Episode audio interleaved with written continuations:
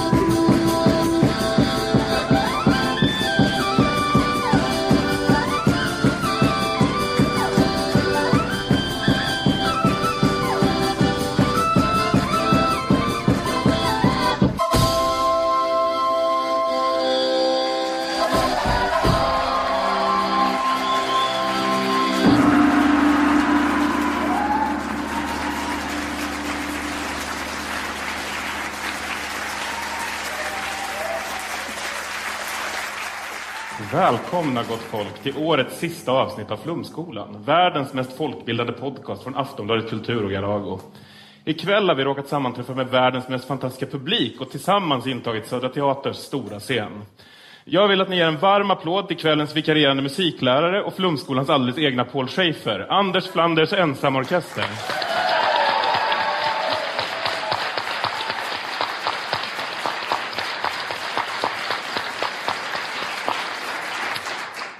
Inskrivna för examination denna decemberkväll är inga mindre än Jonathan Unge, komiker från Tankesmedjan i P3.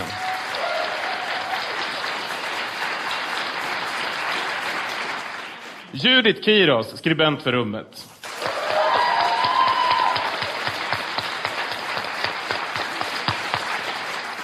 Åsa Lindeborg, kulturchef på Aftonbladet.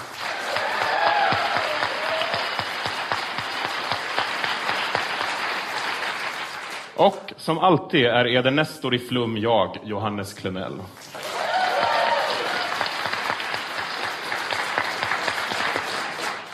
Boken Partiledaren som klev in i kylan är skriven av Daniel Suhonen. Suonen är på många vis det närmaste socialdemokratin varit att odla fram en alldeles egen Gustav Fridolin. Ja, alltså om Fridolin inte fostrats i politikens svar på Waldorfpedagogikens kramkalas utan kastats ut i arbetarrörelsens alldeles eget lilla hungerspel, alltså SSU. I den här boken, som närmast kan beskrivas som ett nästan 600 sidor långt Du och jag, Alfred, korsbefruktas Emil i Lönneberga med John Grishams thriller Firman. Här kämpar Juholt och Suonen förgäves mot starka krafter som till exempel SSU-gänget, ledda av den i skuggorna väntande superskurken Mikael Damberg. Som Suhonen själv skriver. Det här är en berättelse om en socialdemokratisk tragedi som börjar med att den som verkligen ville leda partiet inte fick. Och att den de flesta ville ha hade tjänat för mycket pengar.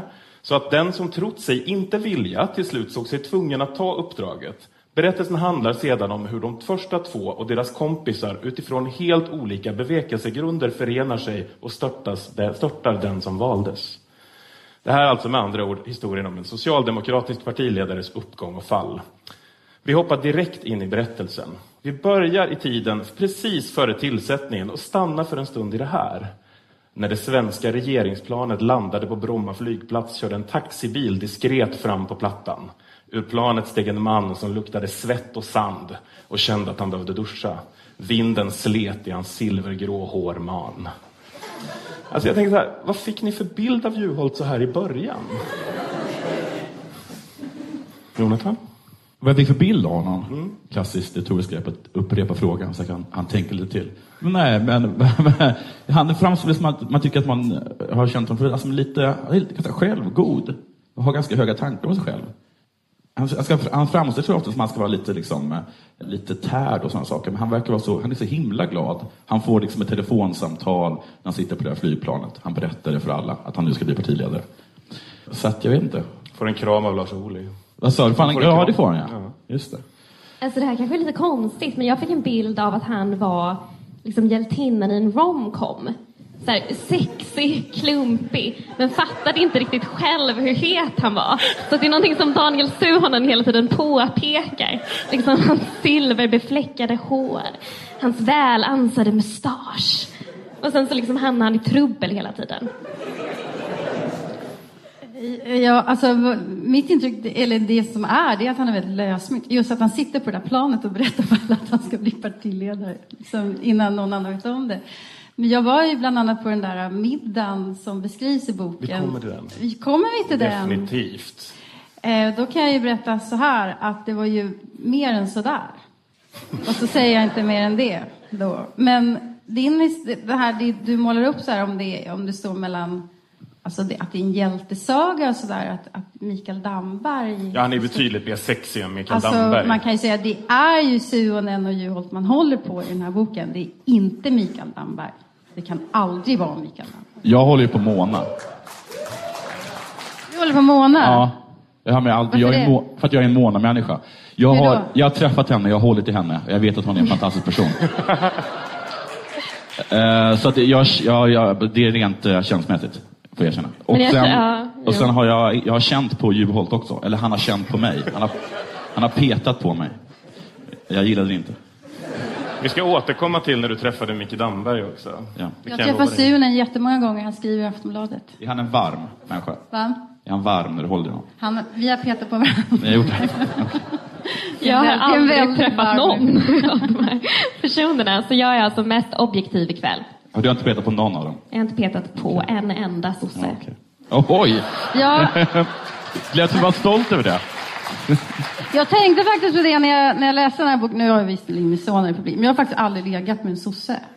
Och det, kom, jag, jag tror det kommer inte att ske heller. Det måste man nästan ha gjort rent Alltså hur många här inne är socialdemokrater?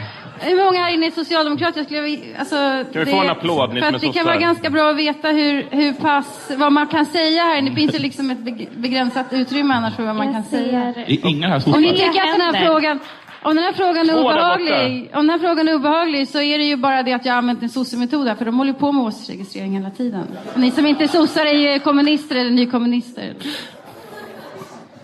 Juholt värvar Tommy Weidlich som ekonomisk talesperson och Suonen reagerar på att Weidlich är en klassisk högersosse. Han konfronterar Juholt och får svaret Kan du din Machiavelli? frågade Juholt.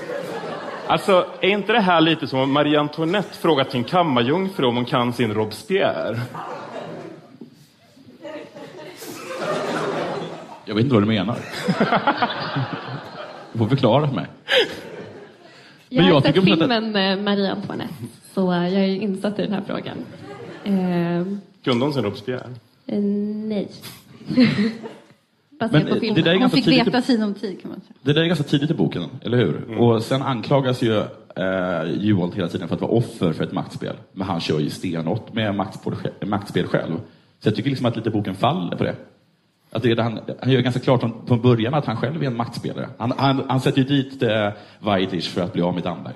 Och är så stolt över sitt liksom, politiska schackdrag. Sen visar det sig vara riktigt dåligt. Men om vi tänker på det här i Paradise Hotel-termer Ja. så kanske Juholt är bra på att spela spelet som Aina var bra på att spela spelet. Medan högersossarna då får vara Jeppe. Okej. Så de är bra men de är inte bra nog. Ja, men vad- med Smiley då, eller vad han heter? Men Smile, det är ju säsong två. Men det som är, i vad heter det, de är så, de är så otroligt, eh, i, i vad heter det, Paradise Hotel så är man får ju så mycket cred om man är bra på att spela spelet. De älskar ju folk som spelar spelare. Hur ska du spela spelet? Men här så ska man spela spelet men inte skryta om det. Det är lite orättvist. Han är ju jättedålig på att spela spelet. Och att, han, Ja. att, han, att han väljer Waidelich, det är ju helt enkelt för att Waidelich också har revanschbehov för att han har blivit åsidosatt av Mona-generationen. Så de förenas ju egentligen bara i den Hat. revansch, i hat, eller i revanschlystna. Liksom. Waidelich, han, är, han står ju faktiskt till höger om Juholt och han är liksom ordförande för socialdemokratiska Israel riksdagstyp vänskapsförbundet eller någonting sånt där. Bra och, och har jätte... Ja, men han liksom, det finns ingenting egentligen som fasar in med det Juholt står för eller det man tror att han ska stå för. Han är ju värdelös på att spela spel. Men inte konstigt att Juholt kom, alltså, den här frågan ställer hur kunde han eh, eh, förlora den här maktkampen? Men frågan är hur kom han så här långt överhuvudtaget? Alltså, hur kom, han var väl i VU, var han inte det? Hur Jo. kunde han komma så långt? Han kunde sin Machiavelli. Han spelade spelet. Ja, men jag tror att han är en sån här Brezhnev-figur ungefär. Alltså i, om man tar i Sovjet, va? Då, då var det så att alltid, alltid när man skulle välja en ny ledare så var det liksom mittenkandidaten som vann. Alltså den som inte hade, hade profilerat sig för mycket är den som vinner, den som inte står för liksom någonting egentligen. Men det var ingen som visste vem han var, alltså, eller vad han ville eller tyckte. Så här, okej, honom kan vi styra. Visste du vem han var?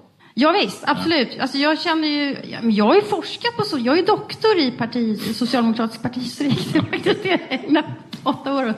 Men alltså, för mig var ju Juholt en högersnubbe eftersom han var så här, eh, NATO-vän och trodde jag i alla fall, vapenlobbyist och sådär. Thomas Bodström är ju en av de tidiga konflikter som Juholt står inför. Suhonen skriver. Svaret hittade man i de idéer Bodström presenterade. Socialdemokraterna måste gå åt höger var hans ordination. Mycket lät som ett avkok på Salins linjetal från förtroenderådet i december. Jag är säker på att Juholt kan locka tillbaka äldre, LO-medlemmar och soffliggare. Det är betydligt mer osäkert om han kommer lyckas med kvinnor, ungdomar, akademiker och storstadsbor, sa Bodström. Juholt smashar tillbaks och Suhonen skriver Thomas Bodström har spelat fotboll längre tid än han varit politiskt aktiv. Det har satt sin prägel på hans sätt att uttrycka sig, sa Juholt. Det kan inte alltid vara så lätt att följa politiken när man är i ett annat land. S-ledaren passade på att skicka en lyckönskning till författaren Bodström. Jag är övertygad om att han kommer få sälja bra av den här boken, sa han och menade inte ett enda ord. Till Dagens Nyheter skruvade han upp kritiken ytterligare. Mitt svar till denna mediokra deckarförfattare är att grunden för mig alltid är att sätta löntagarna i bästa centrum. Jag har inte läst Boströms deckare, men jag har läst en av hans självbiografier. Tror ni Juholt gjorde rätt som satte löntagarna i första rummet och dissade Bodströms deckare? Hur många har läst Boströms deckare? Jag har läst din recension om Bodströms och det fick räcka. okay. Men han är, alltså Boström han uttalar sig ju ofta i fotbollstermer, men det jag tycker är intressant med honom det är att han säger att han håller på alla som vinner. Jag håller alltid på den som vinner. Det, så är han uppfostrad. Och eh, han gjorde ju rätt i det här fallet som inte höll på Boström, eller på Juholt då. Kan man säga. På kvällen den 27 maj skrev jag att han borde ta det lugnt. Starka personpåhopp skulle bara verka löjeväckande och i värsta fall väcka sympati för Bodström. Fråga istället vad som drev Bodis att just när partiet repar lite mod gå till anfall, skrev jag. I mitt tycke jävligt illojalt och skadligt. Någon borde säga att Bodström utmanar uppgången men att man uppskattar diskussioner om partiet. Juholt själv tyckte resonemanget var klokt. Han landade rätt i två veckor. Han hade landat rätt i två veckor, men sen hade han inte orkat ta mer skit och klippt till.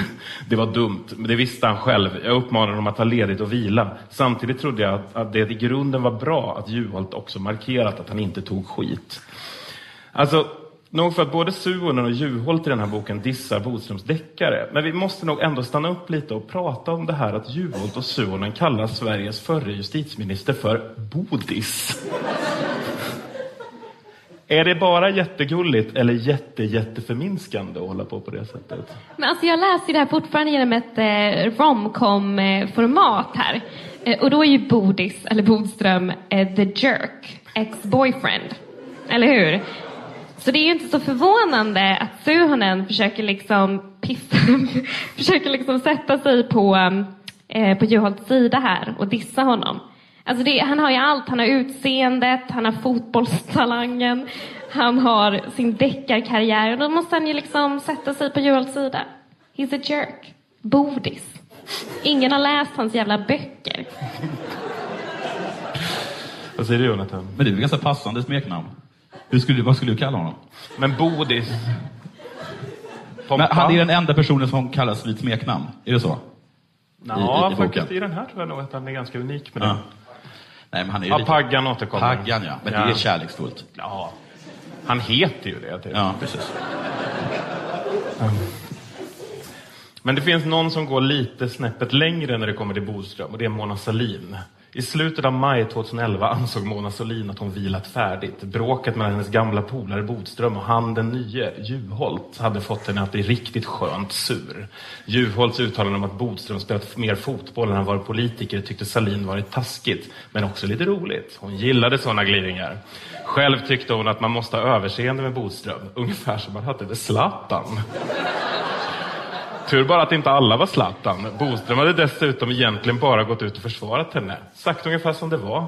Alltså, vi går från högt till lågt nu, men inte fan det är väl Bodström på något vis lik Zlatan? Made by Sweden. Vad menar han med det? Att båda är lite pantade, eller vadå? Eller att de, att de talar innan de... De är sluggers, eller vadå? Jag borde kanske här... Jag borde jag sa den, i och för sig. Det är därför jag är här. Ja. Eh, Men du är team Mona, du borde veta det här. Ja, jag vet inte fan vad menar du med det? Men att han är lite skön, att han säger dumma saker ibland. Men man måste gilla honom. Och att han antagligen att han är snygg, och nu sa. Men du som har träffat Mona, Ja. eh, det här med att hon gillar gliringar, stämmer det? Jag vet jag har bara träffat henne i Almedalen och gått fram och bett att få en sån här selfie. Eh, och, så då har det inte varit, det har inte varit upplagt för, eh, för gliringar. Eh, så. Men jag kommer ihåg, alltså, verkligen, verkligen, om ni är i närheten av Mona, ta på henne. För att det, det, hon utstrålar en oerhört lugn och, eh, och, och kärlek faktiskt. Jag tycker också om henne. Så. Mm. Eh, eh, Du bara hatar allt hon står för. Vi fortsätter med Juholts sits. Han fjärmade sig också från sin stab, satte, aldrig ner, satte sig aldrig ner med sina medarbetare och pratade på riktigt. Inte så att det var tyst, men han hade ingen frizon där han kunde lufta sina tvivel och få ärliga mothugg. Kärnan i det organisatoriska haveriet var polit, hade varit politisk. Juholt hade valts för att ändra linjen och höll på att göra det i en rad frågor. För detta hade han fått påtaglig vind i seglen opinionsmässigt. Men det centrala teamet runt omkring honom trodde inte på strategin. Det var som om hans ihärdiga angrepp på borgerligheten angrep även dem. Samtidigt skulle jag vara en hemlighet. Tidentjänsten var en täckmantel för att jag skulle kunna hjälpa honom. Inte ens hans egna medarbetare skulle få veta något. Den kvällen låg Juholt hemma på soffan i Västertorp och tänkte att han ville utveckla tankarna om medborgarvärdet. Alltså bara ligga hemma och tänka. Jag behöver ingångar, exempel och stöd, skrev han i ett, ett sms till ett par av sina vänner och medborgare. Vackra formuleringar, liksom i analys av såväl mina tal och högarledarens. Det var för få som kunde inspirera och stärka honom. Juholt hade redan förklarat för mig att det var omöjligt att officiellt anställa mig som talskrivare. Du är för radikal. Det var först när jag lagt på luren efter Expressens påringning som jag insåg att lösningen att ha mig som hemlig medarbetare kanske trots allt var genial. Alltså jag tänker så här i retrospekt att, att referera till sin egen, förvisso hemliga tillsättning som ideolog för den socialdemokratiska partiledare som suttit på sin post kortast tid som genial, för att den hände i hemlighet. Är inte det lite som att styrmannen på Titanic skulle referera till sin anställning som genial för att rederiet inte lagt ut jobbet på Platsbanken? Var det en genial värvning? Alltså jag måste säga, Suonen är en av de absolut skickligaste retoriker som jag känner. När jag tänker på honom så tänker jag ungefär på en sån här tuggummimaskin som fanns när jag var liten. Man stoppar i 50 öre och sen så får man hela handen full med runda, vackra, färgglada tuggummin. Och sån, sån är faktiskt Daniel när han pratar. Det är one-liners hela vägen med, med substans. Han är faktiskt helt fantastisk. Så ja, jag skulle säga att det var i den meningen genialt. Det är en duktig talskrivare. Problemet är, och det här är ju faktiskt inget att skratta åt, ett av mina huvudresultat i min doktorsavhandling som handlar just om den här typen alltså av eh, litteratur, alltså partihistorik, det är att partihistoriken har som ett av sina viktigaste syften, nämligen att visa att vänstern inom partiet inte gills. Den är opolitlig, den ska disciplineras, eh, den är, under en period så sa man att den var osvensk och sådär, så den ska bort. Så när, när Daniel säger så att jag, jag är att när Syvaren säger att du är för radikal för att kunna få en sån post i offentligheten så är det ju sant. Och det är ju det här som visar att sossarna är de riktiga stalinisterna. De löser ju alltid organisatoriska, eller ideologiska problem med organisatoriska medel. Mattias ne Svensson på Neo brukar säga att det är Folkpartiet som är Sveriges stalinister. Ja. Hur motiverar han det? De är alltid sin ledare. Om de har en ledare som säger att det ska vara öppna gränser, då är de för öppna gränser. Om de har en ledare som säger att det ska bli språktest, då blir de för språktest. Det är en mycket flexibel väljarkår helt enkelt. Ja. De är liberaler, de är öppna för allt. Då skulle jag säga att alltså, stalinism är någonting annat faktiskt.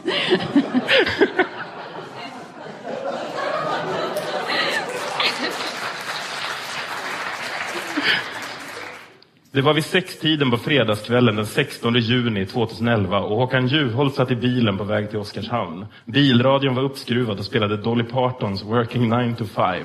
Det var hemfärd. Utanför låg det svällande gröna landskapet.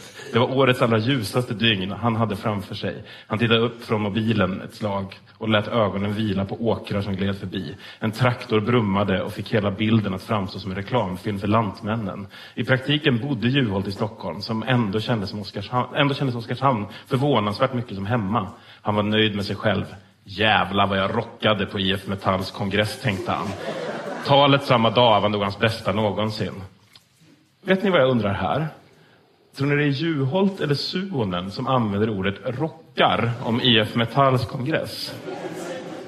Alltså vi måste ju prata om det här. För jag har upptäckt någonting med den här boken och det är att Daniel Suhonen har magiska krafter. Han kan läsa allas tankar konstant. Och liksom han, han missbrukar de här krafterna på ett sätt som eh, man inte får göra i den magiska världen, säger jag med erfarenhet. Eh, och det är liksom hela tiden sådana saker. Eh, Håkan Juholt kammade håret framför spegeln. Fan vad snygg jag är, tänkte han ah, ilsket. Eller liksom, jag sneglade mot Ylva Johansson. Hennes ögon brann av helvetets eldar. Snart har jag avsatt Juholt och ersatt honom med eh, eh Satan. alltså det är liksom hela tiden sådana här eh, jättekonstiga detaljer. Nu vet jag inte ifall det var just Ylva Johansson. Men eh, eh, det var definitivt någon vars ögon tindrade med ett inneboende mörker. Eh, och det, det tänkte jag på i den passagen. Eh, och så tänkte jag också på eh, det här med hur många detaljer som kommer upp hela tiden. Alltså Daniel Suhonen alltid tycker att det är jätterelevant att skriva om när han drack kaffe. Har någon tänkt på hur mycket kaffe som konsumeras i den här boken? Jättemycket, men just det att han slänger in lite detaljer, det är väl bara för att han vill göra det lite litterärt. Eh, för, mm. för Så då och då så säger han, eh, står en diskmaskin och mullrar. Till exempel. Och så kastar han in, det är mycket saker som mullrar Eh, att man bara kastar in eh, det, så det ska verka som det är en bok. Det är också möjligt. Och inte, och inte en artikel. Eh, Men det som du säger där, att han just har den här kraften att kunna liksom gå in i människors huvud och känna eh, vad, de, vad de tänker. Och det som är lite obehagligt är att alla är så fruktansvärt självgoda. Alla tycker att de är geniala, eller skulle säga skitsnygg. Det kanske säger mer om eh, Daniel Sonen eller de människorna han går in i. Men, men kan det stora problemet med Han Juholt måste ju vara... tänka, vad tänker en människa? Om jag skulle sätta mig in i hur en människa tänker. Genial och snygg.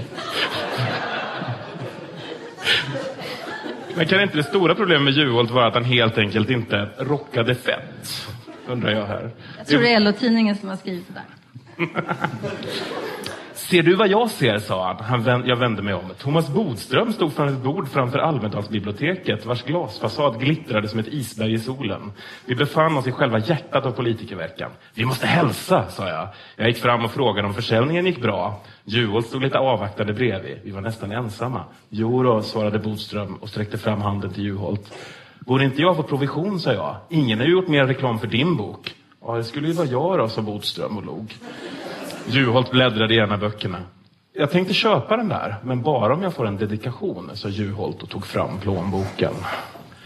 Jag, vars karriär i SSU sträcker sig till fem månaders ordförandeskap i åttonde klass i SSU-föreningen SSU Break Easy Sunne, fattar inte riktigt. Antingen är småsvinigheten total här, eller så sluter de någon sorts fred. Går det någonsin att avgöra med sossar? Eh, Det, det går ju inte. Nej, de är helt faktiskt. Nej, men det känns ju som att det är skrivet på ett eh, annat språk, eh, socialdemokratiska. Där inget är som man tror att det är. Eller? Så. Så jag har, jag har ingen aning. Ingen aning. Bara en annan fråga. Så stod han utanför biblioteket och krängde sina böcker? Ja. Eh, är det? Han hade ändå tre jobb. Jag skulle vara- det vara intressant att veta om Juholt fick ett kvitto.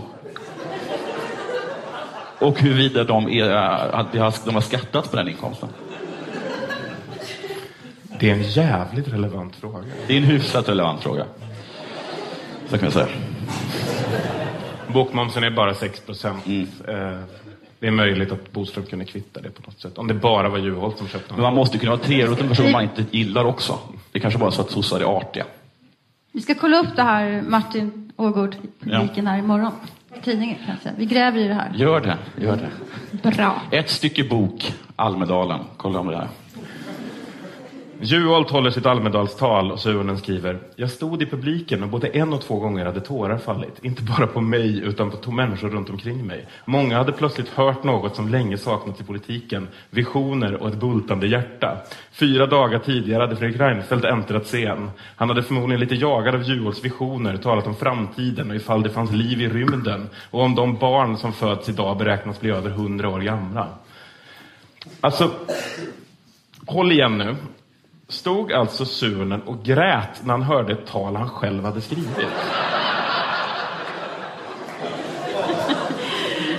Ja, men, alltså, jag var på kongressen när, när Juholt valdes, eh, för att jag är journalist då. Att jag är journalist. Och, eh, och då, folk grät ju. Det var ju så. Och även i Almedalen har jag fått vittna alltså, att folk. Och det är ju liksom något rörande med det där på riktigt. Alltså, att det finns en sån, i socialdemokratin, en sån längtan efter en radikalitet och en nystart. Och liksom, man ville verkligen bort från de där eh, högersosseåren. Och så blir resan så kort. Det är, det är faktiskt hjärtskärande och jag tycker ju, nu är det en annan bild här, men, men, eh, men eh, framsidan, den är, den är, ja, den sliter sönder hjärtat faktiskt, för att han, för att han blundar. Det gör ont att se den där, den där bilden. Jag tyckte mest att det var ett taskigt val av bild. Alltså det var lite elakt. Nej, den är, Jag tycker han är ganska fin där. den är helt kongenial. Vi kommer Ja. mer till hans utseende längre fram kan jag säga. Nej, Men brukar inte du gråta glädje när du har spelat in ett bra avsnitt av Flumskolan? Och... Aldrig. Aldrig? Jag kan skratta åt mina egna skämt ibland. Det är ungefär så långt jag sträcker mig. Och sen tänker jag, jag är genial och tittar mig själv i spegeln. Nej, men jag håller med om att det faktiskt var sorgligt. För att när man hade läst den här boken så kändes det som att eh, det mest radikala man kunde vara inom socialdemokratin var socialdemokrat. Nästan. Ja, precis. Eh, Ja. och sen, eh, men sen så tänkte jag också på det här talet, alltså när han beskriver det, det är ju väldigt lyriskt. Att han gråter eh, så mycket att han liksom inte ens tittar på vilket godis han tar upp ur eh, godispåsen. och sen stoppar han det i munnen och, det, munnen och det är inte förrän han börjar tugga som han inser att det är en Toblerone. Ja men, ja, men grejen där, det är ju att det är ett Timbro och de där jävlarna som går runt och bjuder på Toblerone. B- bara som ett attentat. De är så gemena de där. Otroligt barnsligt. De släpper det aldrig. De släpper det aldrig. Men, eh, men Sunon ser väldigt mycket tecken överallt. Jag tror de... De Alltså, kommer i nästa Okej. halva. men jag tänker på de här med gråten, nu när jag tänker på Timbro. Alltså, när Juholt valde så var de ju jävligt skakade borgarna. Jag kommer ihåg så här, kommentatorerna på radion, sa åh, liksom, borgarna, verkligen så här, Maria Abrahamsson, åh, här måste vi tänka till för han är jätteduktig så här. Jag tror de var faktiskt rätt rädda där. Jag tror de typ eh, gråtrunk eller någonting sånt där Almedalen. Men gråtrunkar inte alla nästan under det? Alltså, jo, jag tror... Jag tror En Alltså, jag menar- hel person satt och gråtrunkade. Ja. Men sossarna har ju väldigt mycket, de har väldigt mycket romantik och sådana saker. Alltså det finns liksom i, i, i deras, jag tror ingen någonsin har gråtit på en folkpartist, eh, eller folkpartikongress. Eller moderat kongress. Det är ingen som har gråtit över att någon har liksom rört dem. Det är ingen som har så här ställ, tittat där. Det närmaste jag kommit till att gråta när det kommer till borgerliga liksom, samlingar, det var när Maud valdes. När Fälldin satt där och Karin Söder. Det var ju ganska fint. Men det är, inget annat parti har ju liksom den där, den där liksom porriga nästan liksom förhållande till, sitt, eh, till, till sin historia och sina, till, till sina ideal. Liksom. Nej, det är ju hela Jesusbilden. Det Ja. ju, finns ju där i det partiet. Det Det blir, liksom det det- blir väldigt konstigt i den här boken också. Faktiskt. Det måste vi också prata om lite grann. Vad? Det här med jag och hans lilla hemlighet. Vi Ja. kommer till det nu. Jag hade varit spänd och nu hade allt lossnat. Mina närmsta vänner som kände igen mina favoritdikter och formuleringar i manuset kom och kramade om mig. Andra smsade. Det där var du va? Jag hade aldrig trott att jag skulle få jobba för en partiordförande. Alltså, jag måste ändå fråga mig så här. Hur hemlig är den där talskrivarrollen om typ alla hans kompisar kommer fram och ger honom en high five och säger Vilket bra tal du har skrivit. alltså, och, och om, han, om han nu skulle vara så här en hemlig agent, typ som James Bond, då är han fan med Roger Moore, James Bond. Han som går in och säger, mitt namn är Suonen, Daniel Suonen, hemlig talskrivare. Men de hörde ett skitbra tal och så tänkte de, vem skriver skitbra tal? Det är Suonen. Men det roliga är ju när man läser den här boken att det är så många som, som sitter och tänker wow, just det där skrev jag i det där talet. Fan vad bra det var. P.O. Enquist, det är flera stycken som sitter och åh gud, just det där, just det där har jag skrivit. Det är ju konstigt. Alltså jag, det, it makes no sense. Eh, vem är Suonen då? Eller vad? Alltså förstod ni det där? Alltså det var ju, Det blir lite dålig stämning mellan det var honom och P.O. ologiskt Enquist. på flera ställen. Ja. Liksom vem som har skrivit det där öppnandet, vem som kom på den tanken. Men var det inte liksom som att Juholt satt och gjorde sina egna små collage? Det var Jo. väl det? Jo. Han sitter inne på hotellrummet och så klistrar han och, och pastar och Han är kung på copy-paste, det måste man ge honom. Ja. Jag har för mig att det var någon sån beskrivning. Det var tidiga morgnar. Jag gick ofta upp fem eller halv sex. Även om det var ifrån nu ingick i mitt arbete så blev själva talskrivandet något som förlades till kvällar, nätter, helger och morgnar. Till en vän sa jag att det var som att fått en bebis. Jag är alltid trött. På fredagseftermiddagen den 26 augusti mejlade jag mina trådar inför kvinnotalet. Det var vackert och litterärt. Ängel, tack, svarade Juholt. Men alltså, allt är ju inte bara glädje i relationen till Juholt. Eh, efter att partiledaren har varit med i Karin Hübinettes tv-program skriver Suhonen så här. Nu har de fått en egen pratshow. Den nya talkshowen skulle sudda ut gränsen mellan samhälls och underhållningsjournalistiken. Mer skratt utlovades i förhandsintervjuerna. Juholt, Juholt var den första gästen, Juholt, det var det Reinfeldt kallade honom ja, var den första gästen hos programledaren som ville skratta mer. I Hübinette var det småputtrigt och trivsamt och plötsligt blev fettet brutalt synligt. Det liksom välde ut i rutan. På kvällen efter Hübinette skickade ett sms till honom. Bra i tv hos Hübinette, men du skulle bör, måste börja motionera. Promenera innan frukost. Och Juholt svarade ödesmättat, ska dö fet.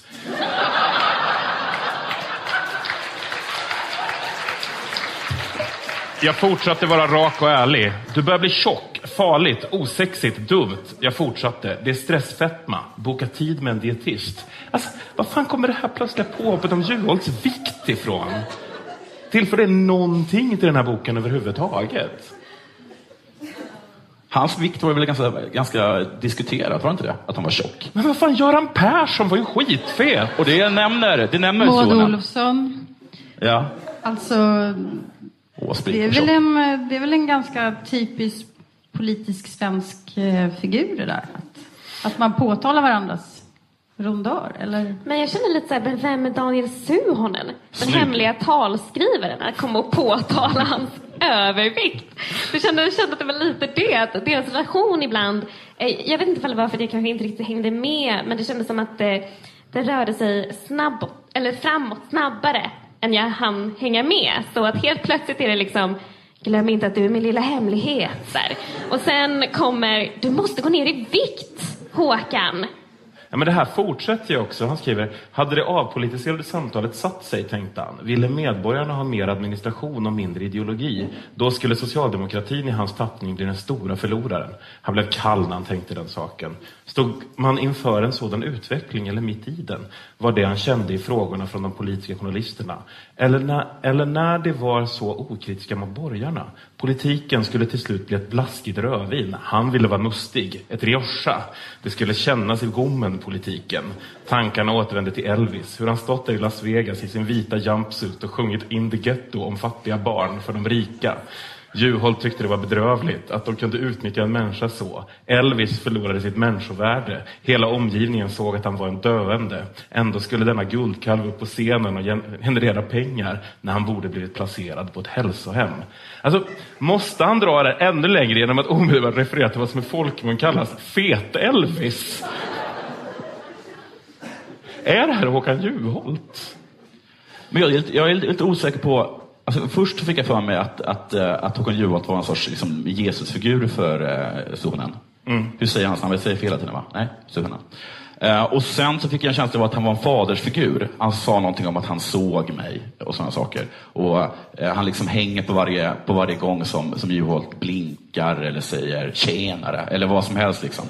Eh, och, och så. Men precis som du säger, de, de har en sorts relation som eh, eskalerar i en, väldigt, väldigt eh, fart, men bara i sonens eh, eh, huvud. Den står ju liksom, den står ju still i, i, i Håkans.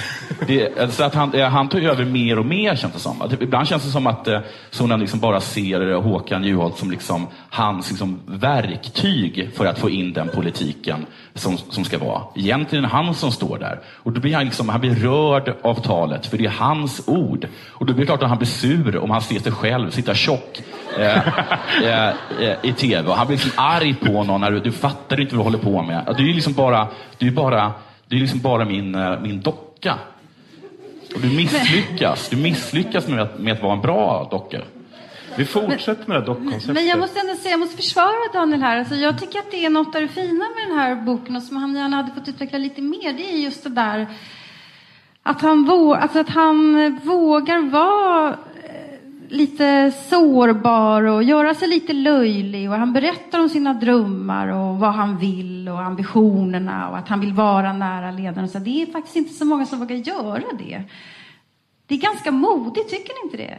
Alltså, eh, Alltså, om man inte är, är ett asshole såklart, så är det, ju, så är det modigt. Nej, men, jag- ut, men det är han ju inte det. Nej, men jag, ifrån. jag, tyck, jag tycker att det är något rörande i det där att han, han står där i Skärholmen och kokar kaffe och liksom känner att han har möjlighet att påverka faktiskt hela Sveriges framtid. Det är det han förstår. Om han kan liksom bara komma nära Juholt så kan han driva socialdemokratin åt vänster rejält. Så att Och- liksom, förlåt. Problemet är att det inte finns någon organisatorisk bas, att Juholt liksom har, att, att eh, eftersom de är stalinister då, så, så Mona-gänget som lämnade, de byggde ju upp en helt ny stab som Juholt bara var tvungen att ärva. Han valde en, en högervriden organisation, så den han har är Suhonen. Det är ju faktiskt en, en Emil och Alfred-historia på så vis. Men hade de verkligen För jag tycker inte att man får den känslan från Juholt. Där står det still. Det, håller jag, det, är, det är helt asymmetriskt. Det är helt asymmetriskt. Det håller jag helt med om. Ja, Man märker, man märker ju att det är asymmetriskt också eftersom att Det känns som att Doris Suhonen också använder den här boken för att återupprätta sin heder. Typ, eh, jag smsade Juholt, han smsade inte tillbaka. Nästa gång var det jag som inte smsade tillbaka. Och sen en gång så ser han Juholt när Juholt håller tal. Eh, och det är liksom precis när de börjat lära känna varandra. Eh, och sen så vinkar han lite till Juholt och Juholt eh, liksom, eh, går förbi honom och bara Ja, vi kommer att ta kontakt med dig, Daniel. Så bara, blir han plötsligt jättenervös. Bara, Tror han att jag förföljer honom? Det gjorde jag inte alls. Jag råkade bara vara där. Men det är, ja, men det är en olycklig kärlekshistoria. Jag tycker det är eh, det är rörande, tycker jag. Nu Men kommer varför, varför blir han då så hatisk när han ser Juholt fet i TV? Alltså, är det för att är det, för, alltså varför? är det för att han bara han känner att du kommer dö för att du har en dålig hälsa? Du måste gå ner för din egen skull? Eller? Men han vill ju att Juholt ska ta sig bra ut för att, för att liksom hela projektet ska, ska gå. Ja. Men Juholt Det är misslyckas bara så man kan bygga socialism, liksom, att man slimmar sig lite, blir bra i TV. Juholt misslyckas ju faktiskt med det här. Och vi, vi går direkt till den här middagen du har pratat om.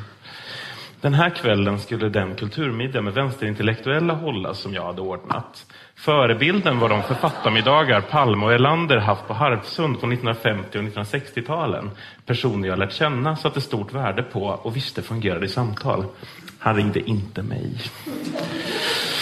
Några av dem jag betraktade som vänner, han ringde inte mig. Uh mötet skulle bli en slags upptakt. Avsändare var Juholt och jag som chefredaktör för tidskriften Tiden. Upplägget var några korta inledningar om kulturens roll i ett radikalt samhällsbygge. En god middag och några flaskor vin. Juholt förband sig att inte utnyttja gruppen som samlats i något yttre sammanhang.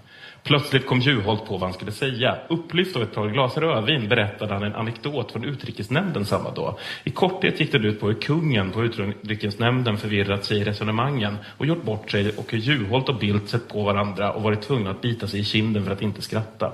Nu bullrade Juholts skratt genom representationsvåningen. Han tycktes njuta av situationen och att han och Bildt hånat kungen. När han drog anekdoten kändes det som att det gick ett kallras genom rummet. Historien var hemlighetsstämplade. Att berätta om det för en handfull journalister och författare var inte bara totalt olämpligt, i alla fall i den sits Juholt satt i.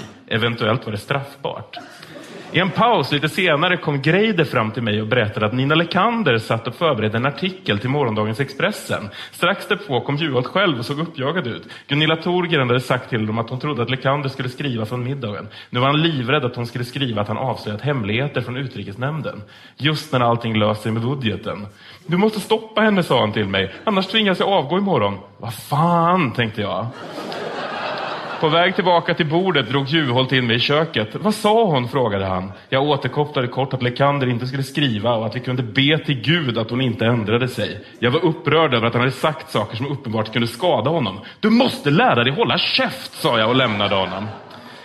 Alltså, Juholt är alltså tjock, han kan inte hålla käften. Suhonen skriver perfekta tal och krishanterar. Känns inte det här lite som Kalle Ankas jul när Långben är den som kör? Det säger ganska mycket om Expressens journalister att de inte fattar liksom vilket skop som satt på där.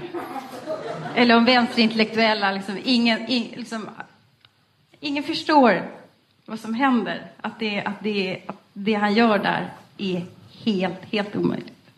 Ja, men jävla jönsar vi var där runt bordet. Jag förstod, alltså Daniel och jag tittar på varandra, men, men alltså det är um, jättekonstigt. För det upprörande är väl att hon springer och eh, skakar stackars Nina Lekander tills hon eh, lovar att inte skriva någonting. Det är ju helt sjukt av en journalist att säga till en annan journalist att inte skriva någonting. Säga det om något är väl Machiavelli. Ska, ja, kan man tycka. Alltså, hela, den där, hela inbjudan till den där sammankomsten var jävligt luddig faktiskt. För att jag förstod faktiskt inte att man var där, att man representerade någon annan än sig själv. Alltså det skulle aldrig falla, fallit mig in i att skriva någonting. Alltså, jag, tänkte, jag pratar här i en krets till ett slutet rum. Eh, det betyder inte att man ska avslöja saker som Juholt, men alltså jag litade på alla som satt där. Och sen så fick jag läsa om saker som jag hade sagt i Expressen. Dock inte det som faktiskt var helt fantastiskt. Men om du hör ett skop, tar inte det då? Gör inte du? Spring inte du iväg? Inte det, inte det du måste göra? Jo, egentligen så... så Du kan ju så, höra saker som jo, jag som medborgare som hade träffat de här Ja, människorna alltså kan höra. Då är det din uppgift att berätta det för mig. Ja, absolut. Alltså den som, gjorde, den som fick tjänstefelet där den kvällen, det var ju Juholt och jag. Eftersom jag förstod vad som hände. Jag var liksom den enda som förstod vad som hände och gjorde ingenting av det. Så Men så också. Sunen som springer Men- iväg och hotar någon.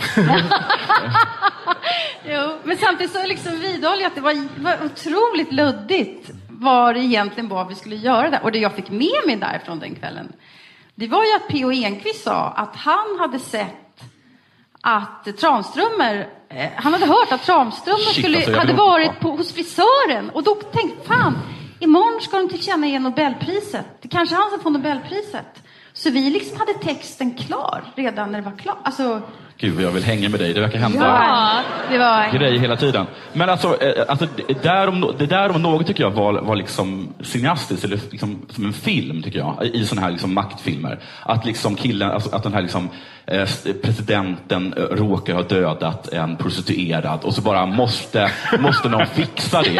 Eh, någon måste fixa det. Eh, och så liksom kommer liksom, eh, har han liksom en, en, hejduk som är eh, liksom, eh, lojal i det sista. Det finns en sån här klassisk grej att man ska tänka, man, man ska försöka klura ut om det är så att du råkar ha mördat någon i din lägenhet. Vem ringer du då för att hjälpa dig att bli av med kroppen?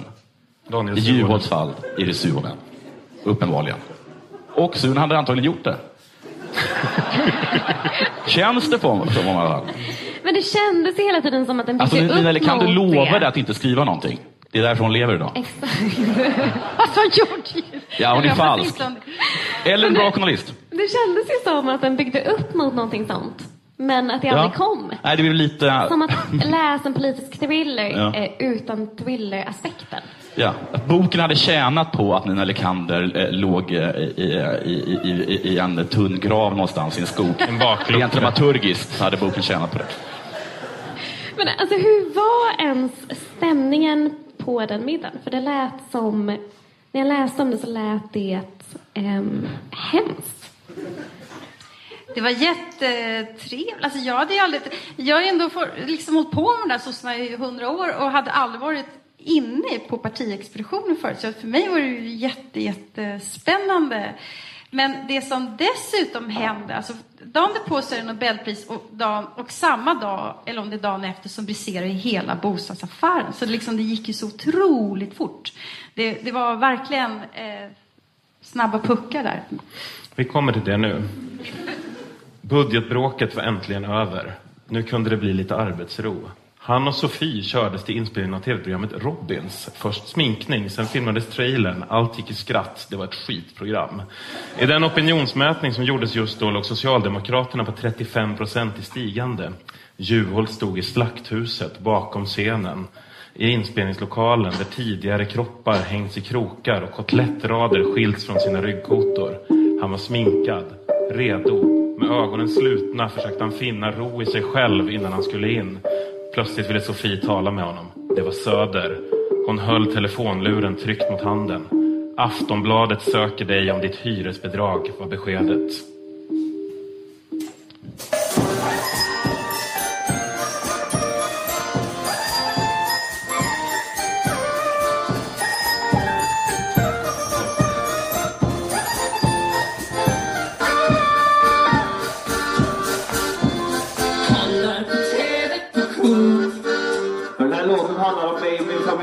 Familj mitt utanför Finspång.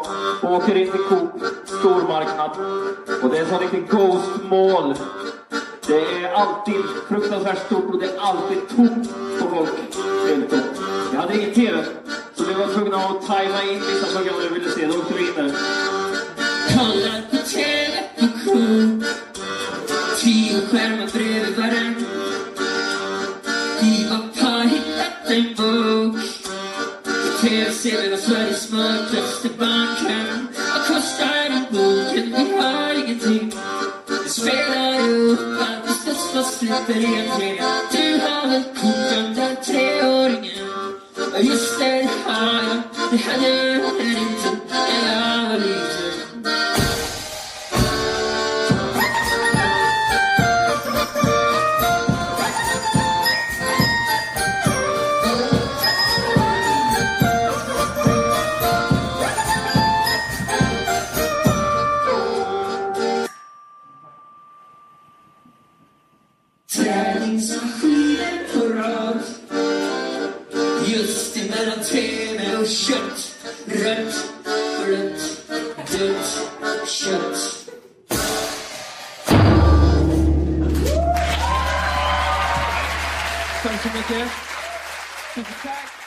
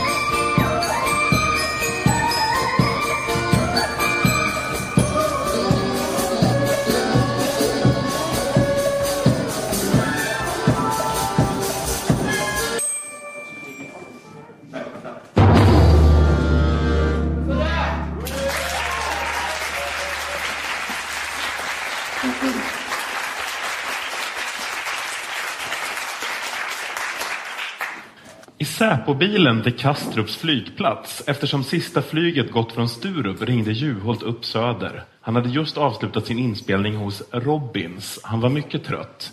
Han sa att Söder måste förklara för Aftonbladet att de legat på förvaltningen för att hitta en lösning, men att de förhalat och inte sagt vad de skulle göra. På Kastrup, från en bänk i avgångshallen efter säkerhetskontrollen, fortsatte sedan samtalet mellan partiledaren och hans kanslichef angående vad som hänt och om allvaret i situationen. Det farligaste som finns för en socialdemokratisk ledare är att bestickas med girighet med allmänna medel. Därnäst misstanken om att slarva. Detta var båda delarna. Juholt hade informerats om att Söder löste detta. Söder och en annan assistent som heter Servin försöker krishantera, men de klantar sig så totalt för att ingen fattar reglerna.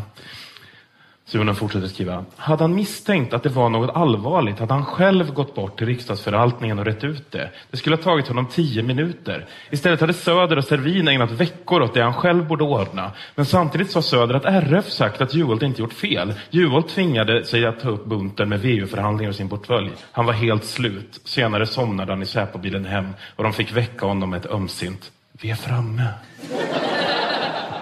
Alltså, här väcks en lite orolig fråga hos mig. Anledningen till att Juholt inte själv tar itu med det här på några minuter är för att han är trött efter att ha varit i Malmö och spelat in Robins. Är det inte lite oroväckande att tänka sig att fucking Robin Paulsson råkat fälla en partiledare? Jag kan även se en större konspiration här om vi tar en titt på den här bevisföringen.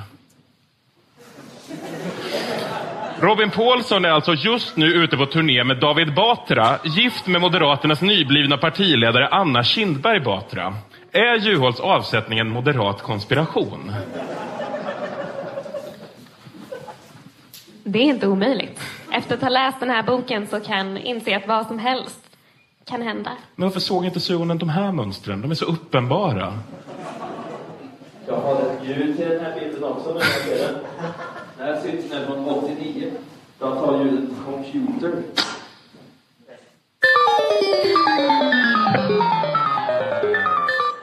Berätta för någon som inte ser vad det är.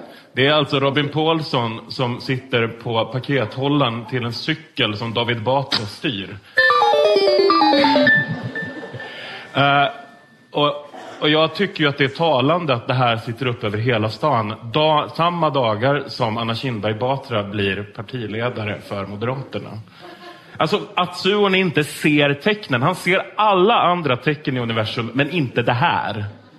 Det är konstigt att han missar det, för att det är ju en konspiration mot Juholt. Från eh, högersossarna, eh, från högern, från näringslivet, från eh, media, från SVT som sänder Grotesco och Starke man och TV4 som sänder Solsidan. Alla har ansträngt sig väldigt, väldigt mycket för att bli av med Juholt. Och känslan man får är att man inte hade behövt anstränga sig så mycket.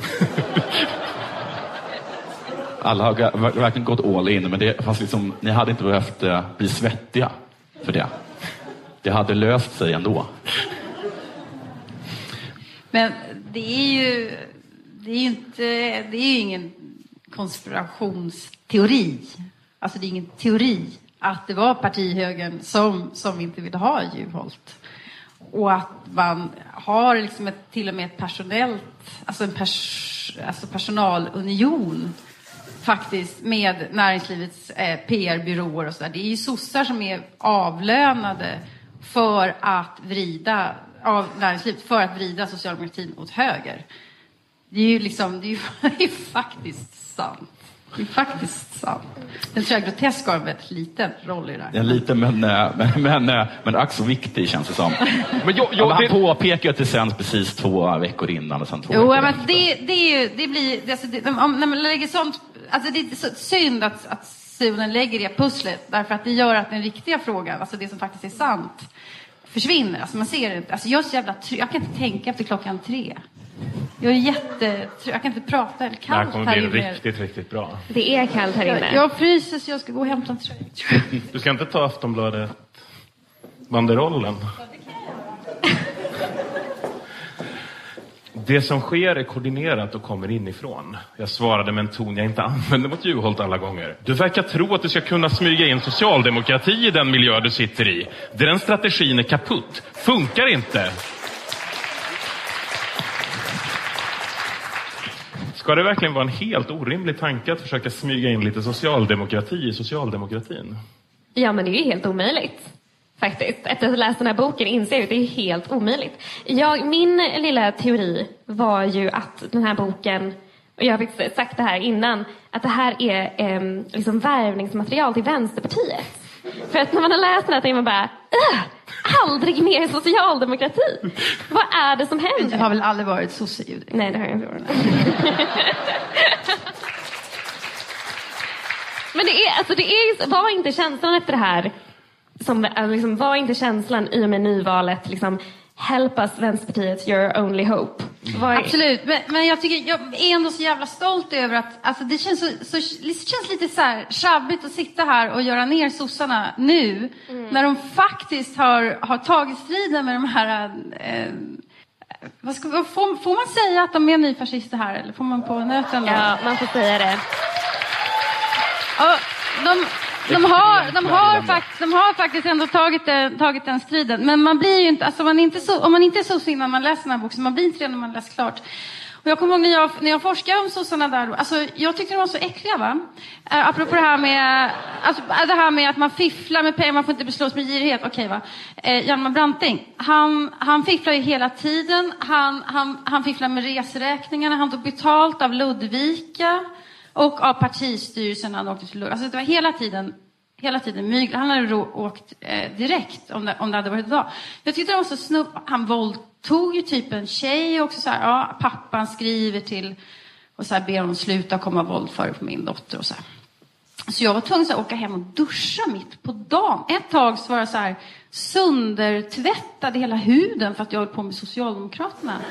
Eh, och jag, det kände kröp liksom i mig när jag läste den här boken för att de är ju jätteläbbiga alltså. Nej, men det påminner lite om... Eh, jag har en kompis som har snöat in sig jättemycket på bysantinska riket. Eh, och då vid det hovet, så istället för liksom alltså avsätt, alltså avsätta folk så bara eh, liksom högg man ihjäl dem eller förblindade dem för att liksom kunna föra sin kejsare till toppen. Och det var lite den känslan jag fick här.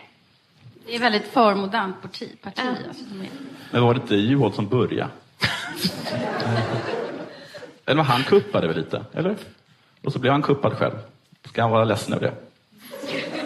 Eller? Jag det tror inte han what kupp- goes jag tror inte han kuppar faktiskt. Han kuppade inte? Nej, jag tror inte. Jag tror, han, att- jag tror att en, en gång i livet spelar korten ganska bra, men jag tror inte han kuppar. Men det är inte något att sossarna överdriver de säger nu är konspirationer, men det är bara, det är bara stridigheter inom ett parti. Ja, men, men alltså, det som gör sossarna lite märk, märkliga ändå, det är ju faktiskt att den, att den, den, mest, alltså den viktigaste... Vad ska jag säga? Nej, men det är att de är köpta av näringslivet helt enkelt. Men det kan man ju, det kan man ju tycka är, är, är vidrigt. Men, eh, eh, eller en bra idé. Men det spelar ingen roll. Men vad jag menar är att eh, när Juholt kom, det var det, som det precis i boken, och som man lite kände också, att eh, det var liksom en, eh, det blev en jävla geist kring det. Alla blev jätte, lite upprymda. Nu, nu skulle det bli bra. Och så vidare. Eh, och det, det fanns liksom, och även liksom från, kanske från motståndarna, så fanns det liksom att man, att man, liksom, eh, att man hörde, han, han talade, man gillade det man hörde. Han kunde liksom fånga en publik. Men sen så kom det liksom ingenting. Alltså hade, jag menar bara, vänstern kanske hade vunnit inom eh, sossarna om bara Juholt varit bra. Det tror jag också. Om Nu de var bara, ja, inte bra. Om det inte hade varit ett stalinistiskt parti där, där liksom partihögern hade Finding your perfect home was hard, but thanks to Burrow, furnishing it has never been easier. Burrow's easy to assemble modular sofas and sectionals are made from premium, durable materials, including stain and scratch resistant fabrics. So they're not just comfortable and stylish, they're built to last. Plus, every single Burrow order ships free right to your door.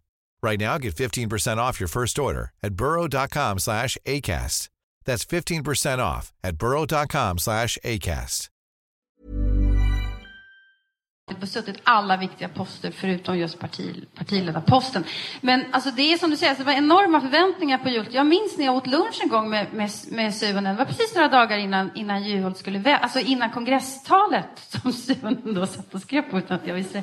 Ehm, så så då, då, går vi, då går vi där på Vasagatan och sen så går vi förbi eh, några fackpampar, alltså vad heter det, sådana här ehm, um, LO, ah, företrädarna för arbetarklassen helt enkelt sitter där och äter lunch. Och så stannar de och snackar lite med Juholt och så berättar de att de var så fantastiskt eh, eh, engagerade i detta att det var Juholt. Att det var, fast de jämförde inte med att Jesus kom, men det var som Mao och den stora marschen. Så här, för, först så slogs den ena ut och sen så slog den andra ut och sen den tredje och den fjärde och Damberg var borta. Och sen då kliver Juholt fram och det är som en vulkan. Så här var det en av de där eh, avtalsförhandlarna som sa. Det var ganska gulligt. Och liksom, det var verkligen så här, wow, här, nu blir det, nu påbörjas en ny, det här är år noll på något sätt. Nu börjar något nytt. Och så blev det någonting annat. Men jag tänker så här, var alla så upprymda? Jag kommer ihåg att det finns, eh, Sören beskriver en eh, riksdagsdebatt. Han sitter liksom själv och liksom fistpampar i luften och bara nej, säg inget. Och säger liksom, det här är helt fantastiskt. Ja. Och sen så, fast sen så ser han att Vem- vem kameran, eh, sonen liksom tycker att det här är fantastiskt. Ja. Och sen så ser han att eh, kameran också visar några sossar i publiken, han nämner vid namn, jag kommer inte ihåg exakt, eh, som ser kalla ut i blicken. Nej. Som tänker liksom, fan vad snygg jag är idag. Nej, det tänker jag inte. Men, de tänker förmodligen tänker stil med, eh, snart har vi honom liksom, i vår fälla. Ja, men, Så det är liksom lite foreshadowing. Ja, det är det. Men det känns bara liksom som att liksom, det är första gången han träffar den här, vad hette han? Eh, hette han? Som, var, som beskrevs som han som Juholts enda vän. Peter Servin. Vad Hette han det? Nej, inte Peter Servin. Peter Nej. Servin var ju någon sorts klantarsle. Han var klantarsle, men ändå Eh, kompis. men, men han, det var ju hans kompis på. Östran. Ja. Men liksom det, bland det första han säger till, Kinder. till sonen är ju att eh, någon måste hjälpa Juholt. Här har vi en ny person, någon måste hjälpa honom. Vi behöver någon, han måste ha hjälp hela tiden. Liksom. Och vad händer då? Jo, då händer det här. Den kvällen vid kvart i sju skickade Juholt och jag flera sms till varandra. Rid ut detta, skrev jag. Jag hade pratat med Kinder om onsdagens partiledardebatt och vi försökte ha en strategi. Även om jag är trött så njurarna verkar ska jag försöka hjälpa till. Men är det partihögern hoppas jag att detta får en tänka en del på vad jag sagt till dig. Juholt svarade bara kort. Det är partihögern. Du har mejl nu. Jag förstod att han hade ett helvete. Håkan Juholt svarade vid halv nio på kvällen. Jag har gått sönder. Det var inte det här jag ville höra 36 timmar innan riksdagens partiledardebatt. Har du någon att snacka med? frågade jag. Min son, 19 år, kommer upp igår, svarade han. Vi pratar om meningen med livet. Åsa håller om mig när jag ligger i fosterställning och Ja. skakar. Jag svarade, än är det inte kört. Drick ingen alkohol. Ta en sömntablett och sov. Var mild mot dig. Stäng av telefonen. Vila. Lyssna på en bra skiva. Håkan svarade, jag har gått ner fem kilo på fem veckor med GI tack vare dig. Alltså, jag, jag, vill- jag, jag tycker det är ganska viktigt att flika in en sak här. Jag testade LCHF en gång i tiden. Jag gick ner jättemycket i vikt, men jag hade fan inte klarat av att hantera och anklagas för bidragsfusk som partiledare för sossarna i det stadiet. Alltså, det här att Ju- liksom kommenterat Juholts vikt, kan det vara det som la grunden till socialdemokratins kris? Att han helt enkelt var helt dum i huvudet av sina dieter? Jag kunde relatera till det där stycket. Inte för att jag har gått ner så där mycket i vikt, utan för att jag också kan rulla ihop mig i en liten boll och prata om meningen med livet när jag tycker att saker är svåra. Och om jag hade blivit anklagad för bidragsfusk så skulle jag förmodligen eh, inte smsat med Daniel Suhonen samtidigt. Finns det inte någon i detta jävla parti, denna rörelse, som kan gå ut och slå fast orimligheten i att beskriva en biståndsresa till Vitryssland betald av riksdagens stipendienämnd som en smekmånad, nästan skrek Juholt. Framför honom satt partisekreterare Karin Jämtin. Vitrysslandsdrevet drev honom som en mara. Han skulle kanske avgå, men inte på grund av den resan. Juholt gick av och an i VU-rummet på sjunde våningen på partihögkvarteret. Någon senior borde sätta ner foten och stoppa kampanjen mot honom. Björn von Sydow kanske, eller Thage G Pettersson.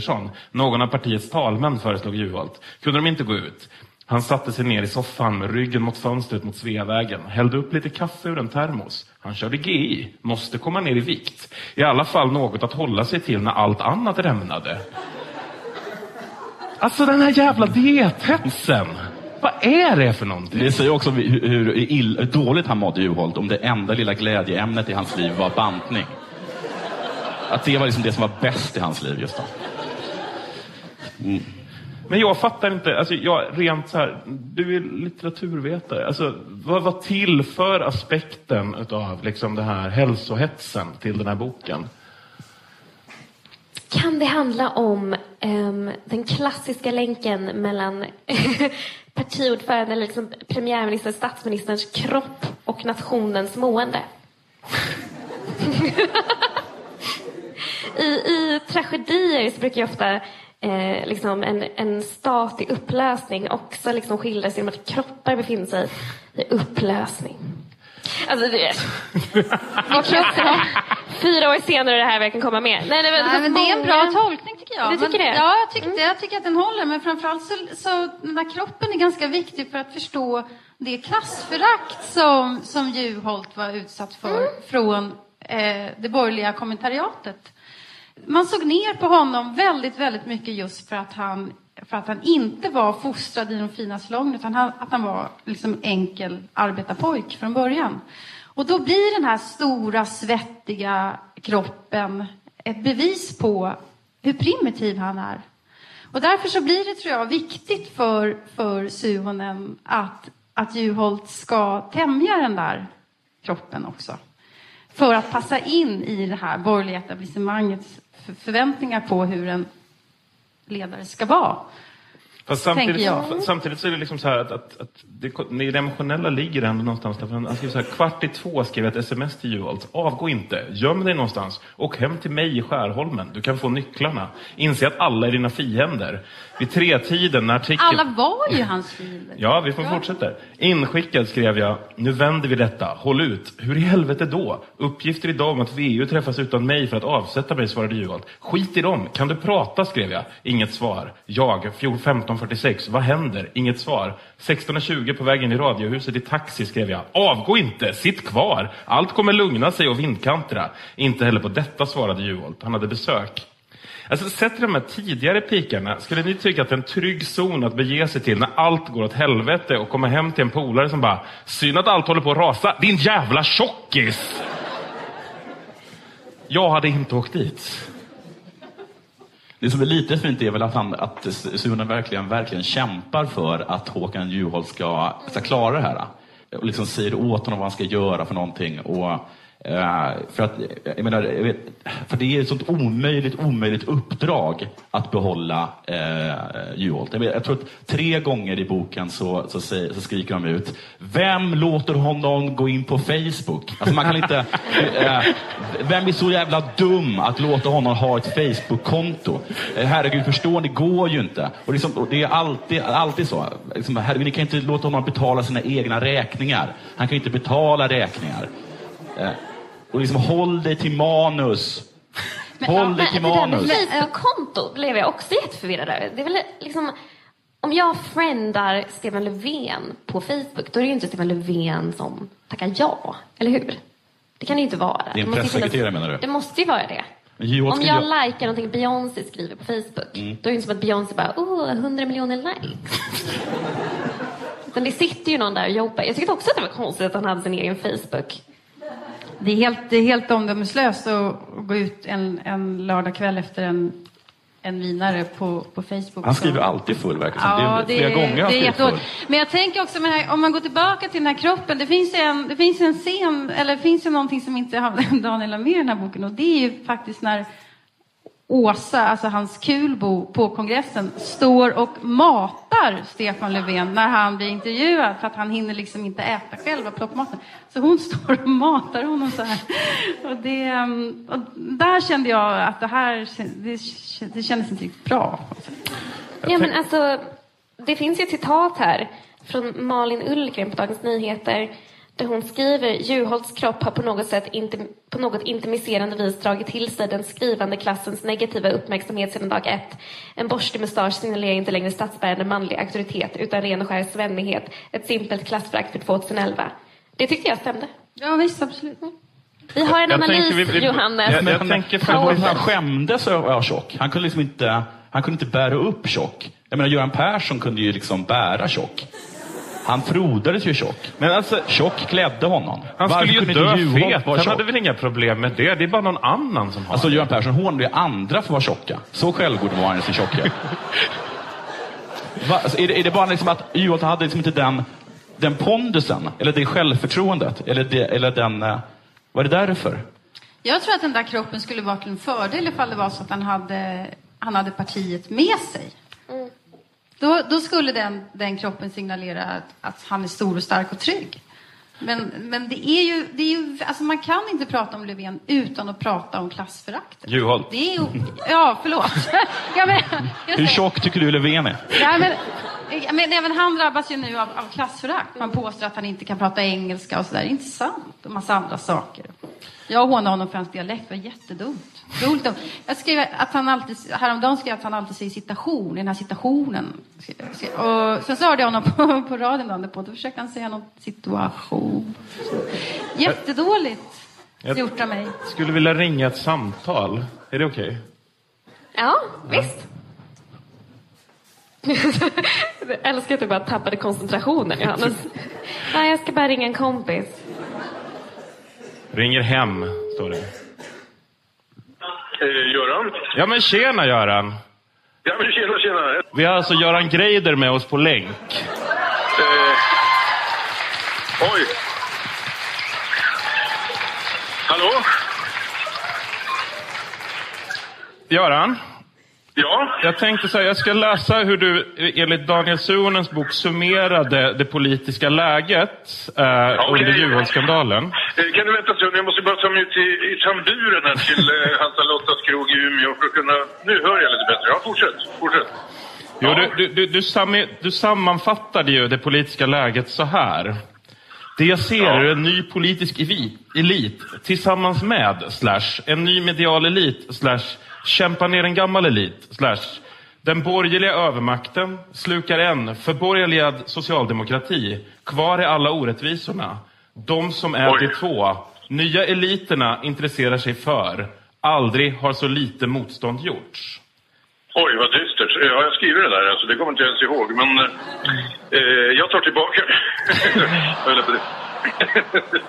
Eh, nej, jag, eh, ja, men det var säkert en bra sammanfattning för det där skrevs väl när Juholt, drevet mot Juholt var som värst där eh, under någon period.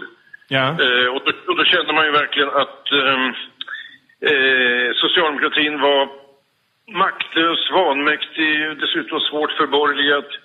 Och så fanns det en enormt självförtroende dels hos eh, borgerligheten och alliansen men också hos det här som vi numera kallar för mediokratin. Alltså. Eh, för det är verkligen någonting här som jag tycker analyseras lite konstant. Alltså hela det här som ofta handlar om det svenska politiska kommentariatet och dess makt. Eller frasproletariatet som vi också kallar det för ibland. Eh, som har ganska stor makt. Och det som har inträffat, och det är ju fortfarande så, det, det är ju att eh, den nya politiska elit som jag talade om i dikten, den gick ju, tycker jag, i väldigt hög grad i maskopi med eh, det här mediala skiktet alltså som eh, finns på de stora redaktionerna. Eh, och det gjorde ju mig i det ögonblicket väldigt, deprimer- väldigt deprimerad faktiskt.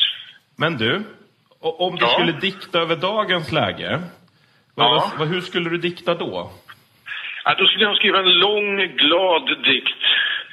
Där det finns mycket blommor, mycket djur. Du sysslar med förträngning alltså? Nej, inte alls. Utan jag tror ju på detta att vi nu måste hämta kraft ur det icke-politiska i viss mening. Vi måste eh, suga upp eh, kraft ur allt det som inte är politik och sen återvända in i politiken igen. Eh, jag tycker jag har gjort det de senaste veckorna ganska bra här ändå. För jag kände, jag kände ju det här när det här nyvalet proklamerades. Eller att det ska komma ett ny, utlysas nyval den 29. Jag kände mig väldigt glad över att detta inträffade. Jag kände mig full av framtidstro och en känsla av att man faktiskt kan börja om. Jag tror nämligen att alltså det har blivit ett egenvärde att våga hävda sin naivitet i viss mening. Eh, det är bara det som ger liksom horisonter som gör att vi kan tänka. Horisonter är aldrig cyniska, så skulle min korta dikt heta. Det skulle bara vara så. Horisonter är aldrig cyniska, utan de är alltid hoppfulla. Och det där, man måste hämta energi till de där horisonterna från eh, politisk historia, från social historia, från det vilda. Eh, minsta lilla groda kan bidra här faktiskt. Eh, minsta lilla dagmask kan göra nytta för att hämta energi till att skapa de där horisonterna omkring sig som vi så väl behöver nu när nyval stundar. Eh, jag, har druckit, jag har druckit lite så det kanske låter lite konstigt här men... Göran, Ja, jag, jag tänker så här, vi, vi måste skynda på för vi, vi, det är en så jävla lång bok så det är fruktansvärt mycket kvar. Men du, jag tänkte Okej. höra, är det någon du vill hälsa till? Jag hälsar till eh, faktiskt alla som finns där. Nu vet inte jag hur många ni är, vilka ni är, men jag litar på er som sitter där. Jag tror att ni utgör den kritiska massa som kommer att göra nästa vecka mycket bättre än vad den skulle varit utan er. Strålande. Ja. Tack så mycket Göran. Ja, ha det Tack så fortsatt jättekul på Halta Lottas i Umeå. ja, det är bra. Hej med Ja. dig. Ha det gott. Hej. Hej. Ha det bra, hej.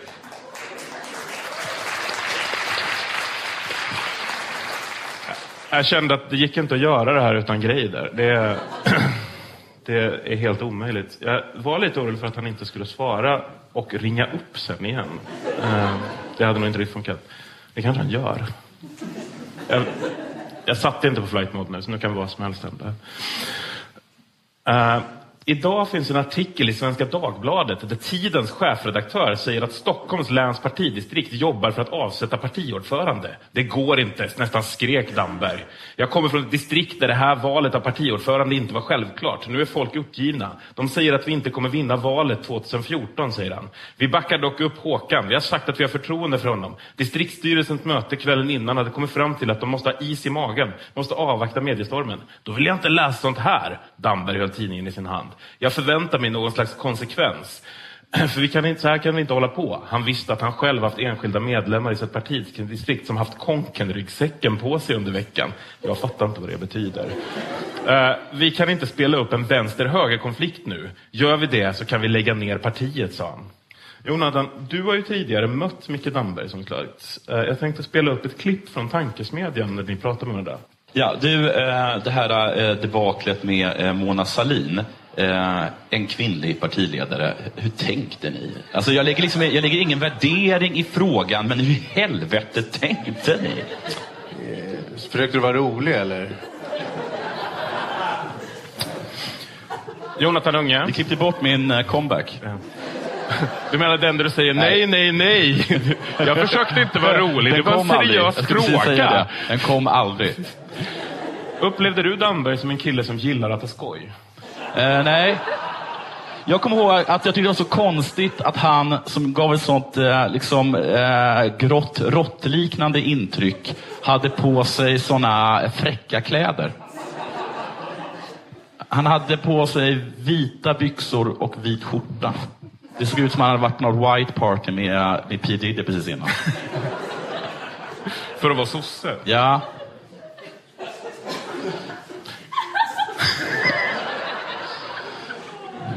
Men precis, men det är väldigt lätt att äh, argumentera mot mig. Man behöver bara säga, skämtar du? Eller, jag, jag, jag är alltid svaret skyldig. Det- Det Damberg är arg över är alltså för att eh, Suhonen har skrivit en artikel i Svenskan om att det finns en högerflank inom sossarna som vill att partiet ska dra högerut och vill avsätta Juholt. Nej. Eh, äh, strax före ett fick jag ett sms från Håkan Juholt som löd Drevet går mot dig nu, men du blir inte avsatt som Tiden-redaktör. Is i magen, jag fortsätter. VU har obrutet förtroende. För alla utom mig alltså, svarade jag. Efter lunchen svarade Juholt, nej, några är upprörda över att du i en annars utmärkt artikel pekar ut länet. Du kommer bli kallad till samtal med Karin och mig, eventuellt någon mer. Vid 20.11 fick jag ett sms från Juholt. Du kan vara lugn Daniel. Karin och jag ska prata med dig, tro mig. Tiden är din, ingen ändrar på det. Nu håller vi ut. Tack för din insats, jag sviker dig aldrig. Alltså Juholt säger aldrig ett ont ord till Suhonen någonsin. Va? I början är det lite kort i tonen. Sen fördjupas deras relation. Och mot slutet där är det ju liksom riktiga... Det är ju, det är ju på riktigt. Jag blev rörd över att få följa med den resan. Han, han, det är ju också lite sådär uh, sk- Skorpan och Jonathan nästan. Alltså, för att när, när Juholt uh, äh, faktiskt ändå går av där. Då, hans sista sms till Suhonen, det är jag lämnar dig nu. Vi kommer till Det- och till Skorpan och Jonathan faktiskt. För det kommer ju en sekvens på Arlanda som är som i Mattias källare. Ehm. vi går vidare och kommer in på högersossarna. Och då ska vi liksom gräva i vad det är för gäng. Men jag tänkte börja med ett exempel som Sunen gör. I duggregnet gick jag och, det är han och Karin Jämtin, gick vi Sveavägen söderut längs Skandiahusets fasad. På trottoaren såg jag industriledaren Percy Barnevik komma från andra hållet. Barnevik, den gamla AVB-chefen som försett sig med nästan en miljard i pension och tvingades betala tillbaka mer än hälften efter stora protester. Där kommer den skurken, sa jag halvt på skämt men svalde orden när jag såg att de kände igen varandra. Barnevik linkade och log, de kramade om varandra. Åh, Karin, sa han. Percy! Förlåt, men det är skrivet så. Det är skrivet P-E-E-E-R-R-R-R-R-C-Y. Jag kan inte läsa det som någonting annat än något Killinggänget uttryck.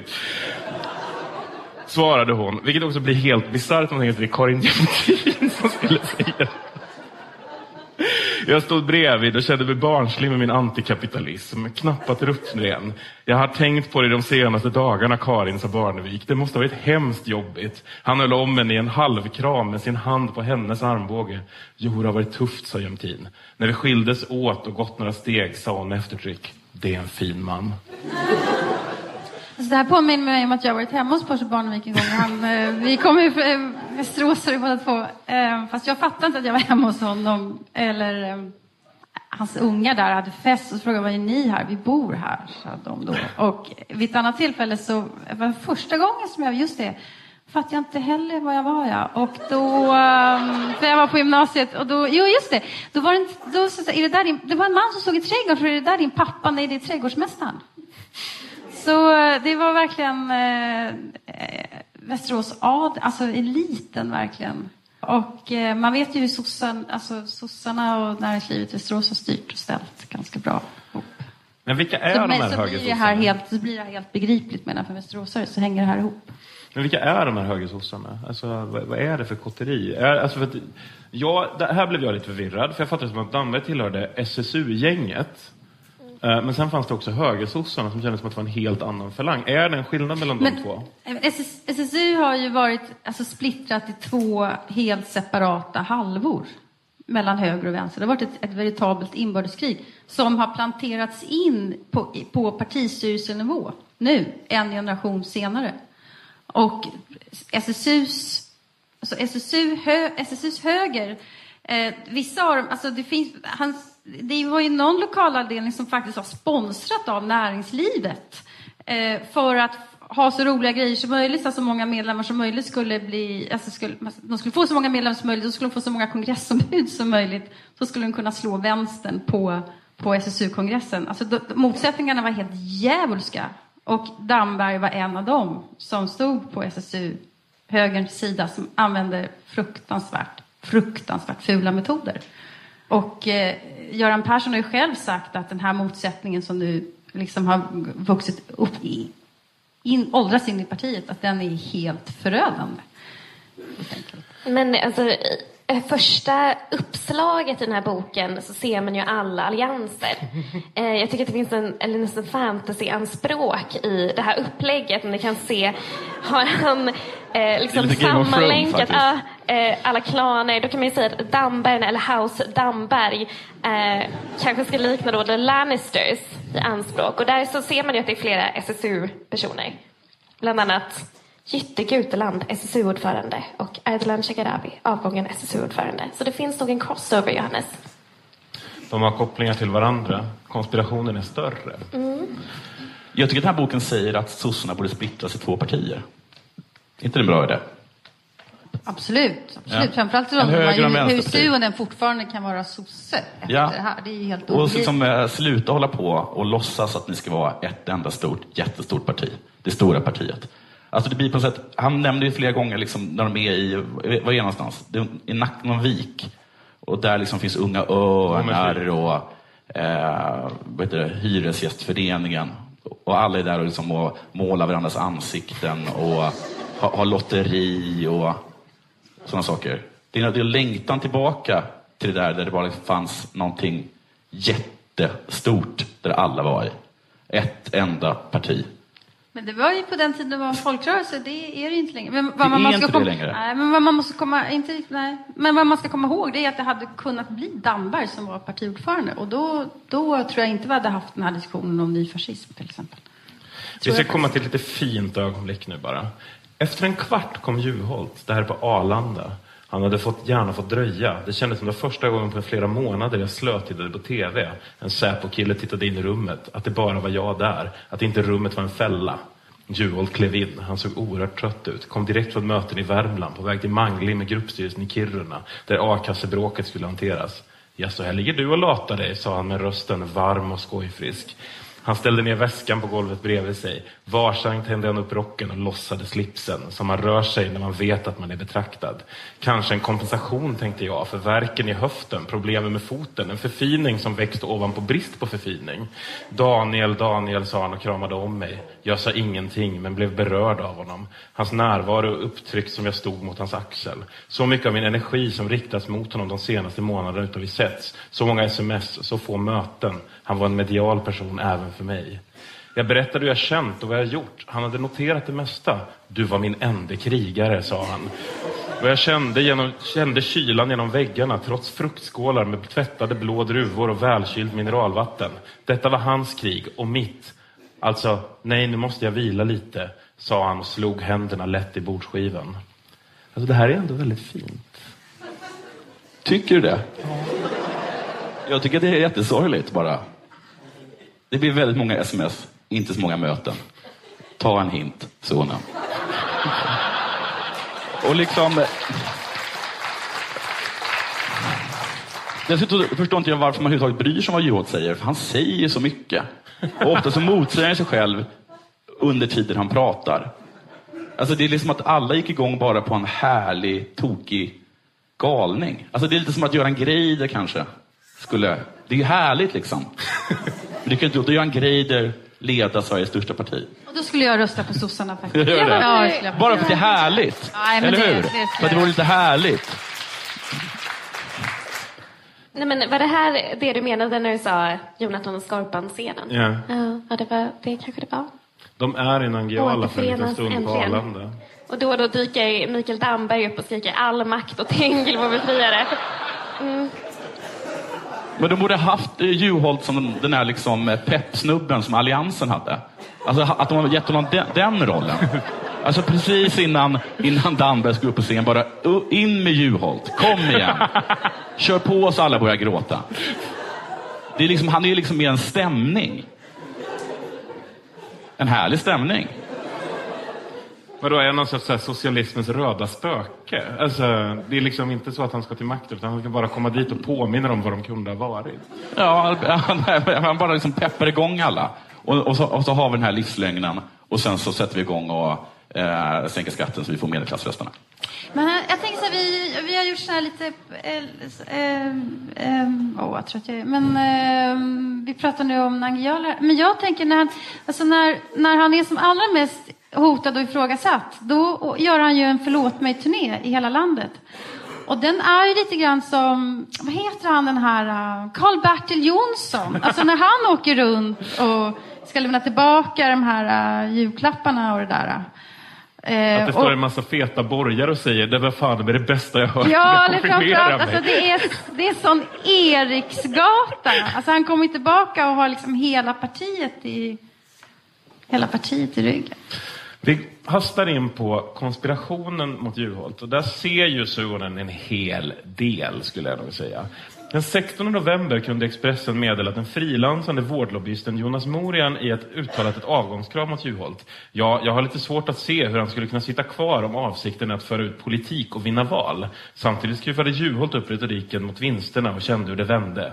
Morian menade nu att många i partiet delade uppfattningen. Partiet är nere på 25 procent och hans förtroendesiffror ligger på skoselnivå. Bloggtexten som uttalandena baserades på hette Elefanten i rummet och travesterade en artikel som Karin Pettersson på Aftonbladet skrivit efter valet 2010 som handlat om att Socialdemokraternas läge efter förlusten.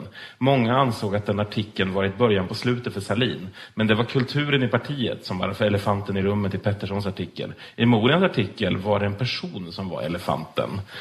Vi fortsätter. 22 november gick en annan av Mona Sahlins bästa vänner, författaren Lisa Marklund, ut mot Juholt i Studio 1. Man kan inte ha en statsminister som marknadsför sig som Åsa-Nisse, sa Marklund. Valet 2010 hade Lisa Marklund champagnat med Sahlin och Bodström. Det skulle hon inte göra inför nästa val. Ja, jag kommer inte rösta på Juholt. Jag förstår inte vad han säger, sa hon. Men att Juholt, som nu gick från att beskrivas som en fisande Dumbo till Åsa-Nisse på en vecka, pratade småländska hade hon i alla fall uppfattat.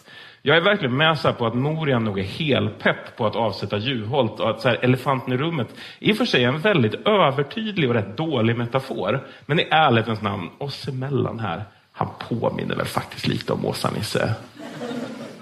Jag har ingen aning om något om Förstår Åsa-Nisse. inte Lisa Marklund småländska? Alltså jag tycker det bästa, alltså det, det kanske viktigaste lärdomar i det där exemplet det är ju att Socialdemokraterna tidigare hade intellektuella som, som Lars Ahlin och P.O. Enquist och så här. Och nu är det Lisa Marklund som, som är kapitalet. Vår detektiv gräver vidare. Samma dag, 22 november, kallade också en annan av Mona Sahlins nära vänner, moderaten och festfixaren Mikael Bindefeld Juholt för pack. Kommentaren gällde ju Aftonbladets Lasse Anrell och Håkan Juholt. Pack båda två, sa festfixaren. Bara att bunta ihop och byta ut mot några mer samtida personer med högre moral och högre trovärdighet. När jag växte upp hörde jag rätt ofta uttrycket bunta ihop och slå ihjäl och det var hämtat från Lars Ekborgs monolog Bunta ihop dem med den i samtiden kända frasen Stockholmsjävlar, gammalt folk, kärringar över 40, lappjävlar, hottentotter, finnjävlar, folk som ligger på lasarett, raggare, zigenare och mopedister skulle man bara bunta ihop och slå ihjäl. Ekborgs karaktär i monologen gestaltade en norrländsk fascists förakt för svaghet. Nu kom ekot från Östermalm. Bunta ihop dem. Jag vill alltså inte vara sån, men tror ni verkligen att fucking Mikael Bindefeld sätter sig ner och tänker hmm, det är dags för mig att krossa Håkan Juholt. Lämpligaste vägen måste att vara att citera en monolog av Lars Ekborg. jag kan inte se det här hända riktigt. Jag får ändå en känsla av att, att Suhonen kanske övertolkar Men du ser väl klassföraktet, Johannes, för i helvete? Ser du inte det? Ser du inte det? Jag har svårt att se resan när det kommer till Mikael Bindefeld faktiskt. För jag tror inte han har koll nog för att kolla. Jag tror jag tror- Cita- ja, men citatet tror jag inte att han tänkt på. Nej. Men eh, hur det, sättet som Juholt beskrivs på, hur han omtalas, det är ju klassförakt rakt igenom. Ja, absolut. Det är det absolut. Men eh, däremot så tycker jag att Daniel Suhonen eh, har en tendens att liksom, ehm, ja, göra det där. Vilket är något som jag själv är van vid att göra och därför vet jag att det är lite, lite bullvarning på det. Jag tänker att jag tar ett steg till. En högersossen Erik Laxå har skrivit en grej här. Den 21 januari när de kickat ut Juholt skällde Laxå på sossarna för att inte ha högt i tak. Den 27 januari när Löfven utsätts gav han en ingående, ett ingående råd. Förnyelsen måste komma snabbt, jättesnabbt innan distrikten hade sina årsmöten i mars-april. Annars skulle krisen återkomma. Lät det inte nästan som ett hot? Löfven fick en tidsfrist. Men bestod inte krisen i Juholts hyresskandal och bråken efteråt? Rubriken på inlägget vald av Laxå själv. Förnyelsen kräver murbräckor var en mycket bra bild av vad som skett. Murbräcka är ett belägringsvapen som används för att göra hål i befästningsmurar. Den utgörs av en lång och grov ekbjälke som i främre ändan är försedd med en metallskoning, vanligen i form av ett gummigt gumshuvud. Bjälken är upphängd i starka kedjor som förs fram till muren. Därför sätts murbräckan i ett svängande rörelse fram och tillbaka, varigenom den oupphörligen stöts mot muren tills ett hål bildas. Det är genom detta hål de anfallande kan tränga in i fästningen. Några ville komma innanför murarna på socialdemokratin. Det var uppenbart. Frågan var väl mest vilka på insidan som ville ha hjälp. Jag tycker ändå det är en ganska lång beskrivning av ordet murbräcka som kommer in här.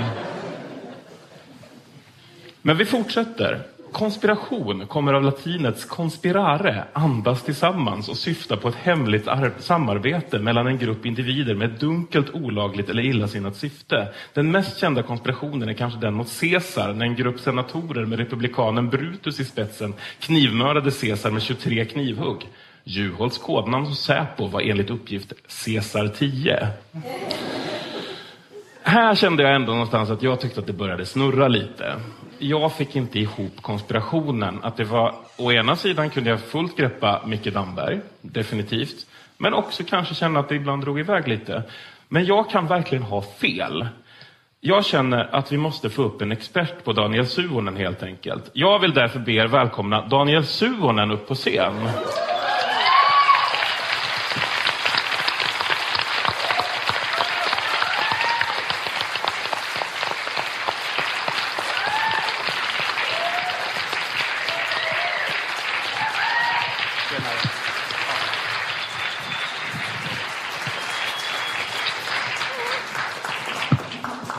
Du kan få en liksvepning här. Hur mår du? Väldigt bra. Jag har fyra läsare. Är du sosse? Ja, men jag är inte, det är inte många kvar. Vi måste ändå börja rätt ända, Daniel. Det här med bantningen. Vad hände där? Nej, men det var ju helt enkelt så. Alltså, jag tror Åsa är väldigt nära. Flera gånger när ni liksom tar upp det här så, så var det liksom så att han hade blivit jättetjock under några månader när han hade väldigt mycket stress och väldigt mycket ångest. Liksom. Och det är ju bara så att jag tror inte det ökar hans chanser att bli vald till statsminister. Liksom. Och då sa jag det. Liksom, han, plötsligt var det liksom, jag menar jag träffar inte honom. Så att plötsligt ser jag honom i TV efter hela sommaren. Och då är det liksom som att det hänger liksom nästan. Och då tänker jag att det här kommer snart bli ett drev om att han är tjock. Liksom. Snart kommer de sätta dit honom för det. Och det går ju att göra någonting åt. Liksom. Eh, han, verkligen klassgrejen. Han har inte råd med att också vara lite mullig. Liksom. Så att det var verkligen välvilja. Och han gick ju faktiskt ner i vikt också. Men jag tänker lite så här att, att om du ska ringa upp en kompis som mår så lite psykiskt dåligt och som varje gång han är nere måste berätta för dig hur duktig han har varit och gått ner i vikt. Är det inte då lite läge att säga så här, du, du, du kan komma hem till mig så köper vi jättemycket lösgodis och läsk och sen ser vi en film. Har du sett Love actually? Har du inte sett den Håkan? Alltså Håkan, du måste ju se Love actually. Den handlar om en tafatt och fumlig premiärminister som blir kär i sin sekreterare. Skitbra film Håkan, kom!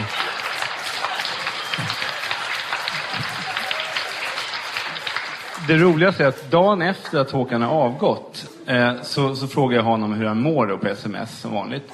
Och då svarar han, jag mår prima. Mina söner har precis laddat, en hårddisk full, laddat ner en hårddisk full med film. Men säg inget till någon. För, för vi ska kolla på film och äta lösviktsgodis och pizza och ha det riktigt skönt. Och självklart var det så att jag tyckte väldigt mycket om Håkan Juholt, men jag känner inte honom. Jag känner inte honom då speciellt väl. Men jag ville naturligtvis egentligen bara alltså, ta ett par öl med honom och slappna av. Men alltså, det sjuka var ju att liksom, jag kom från SSU. Jag skrev i Aftonbladet. Jag var liksom killen i marginalen. Plötsligt ska jag sitta där. För mig var det jävligt stort att ha fått hjälpt till med ett jävla tal som massa människor liksom grät av. Folk smsade mig som inte visste att jag hade varit med och skrivit saker. Och citerade saker. Jag hade skrivit saker. Det här är fan det bästa jag har hört. Det är det bästa som Palme. Borgerliga skribenter sa det här är det bästa vi har hört. Det här är farligt, sa Marie Söderqvist. Liksom. Det här är verkligen, det här skakar borgerligheten. Det är klart man blir jävligt berörd. Och, och då, när jag började skriva boken så ville jag ju skildra det. Jag kunde skrivit en sån här en sån här klassisk sossebok om en politiker där jag lite retuscherat berättar hur perfekt allt var. Vi tänkte rätt och vi gjorde inga misstag och Juholt var en perfekt person. Han gjorde aldrig några misstag och allting är bara förtal. Och det hade ju inte, då hade det inte blivit någon, liksom, någon podd mer här ikväll. För det hade varit en skitbok.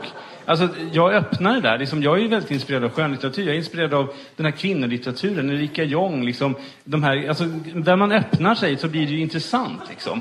Det är ju naket. men ärligt alltså.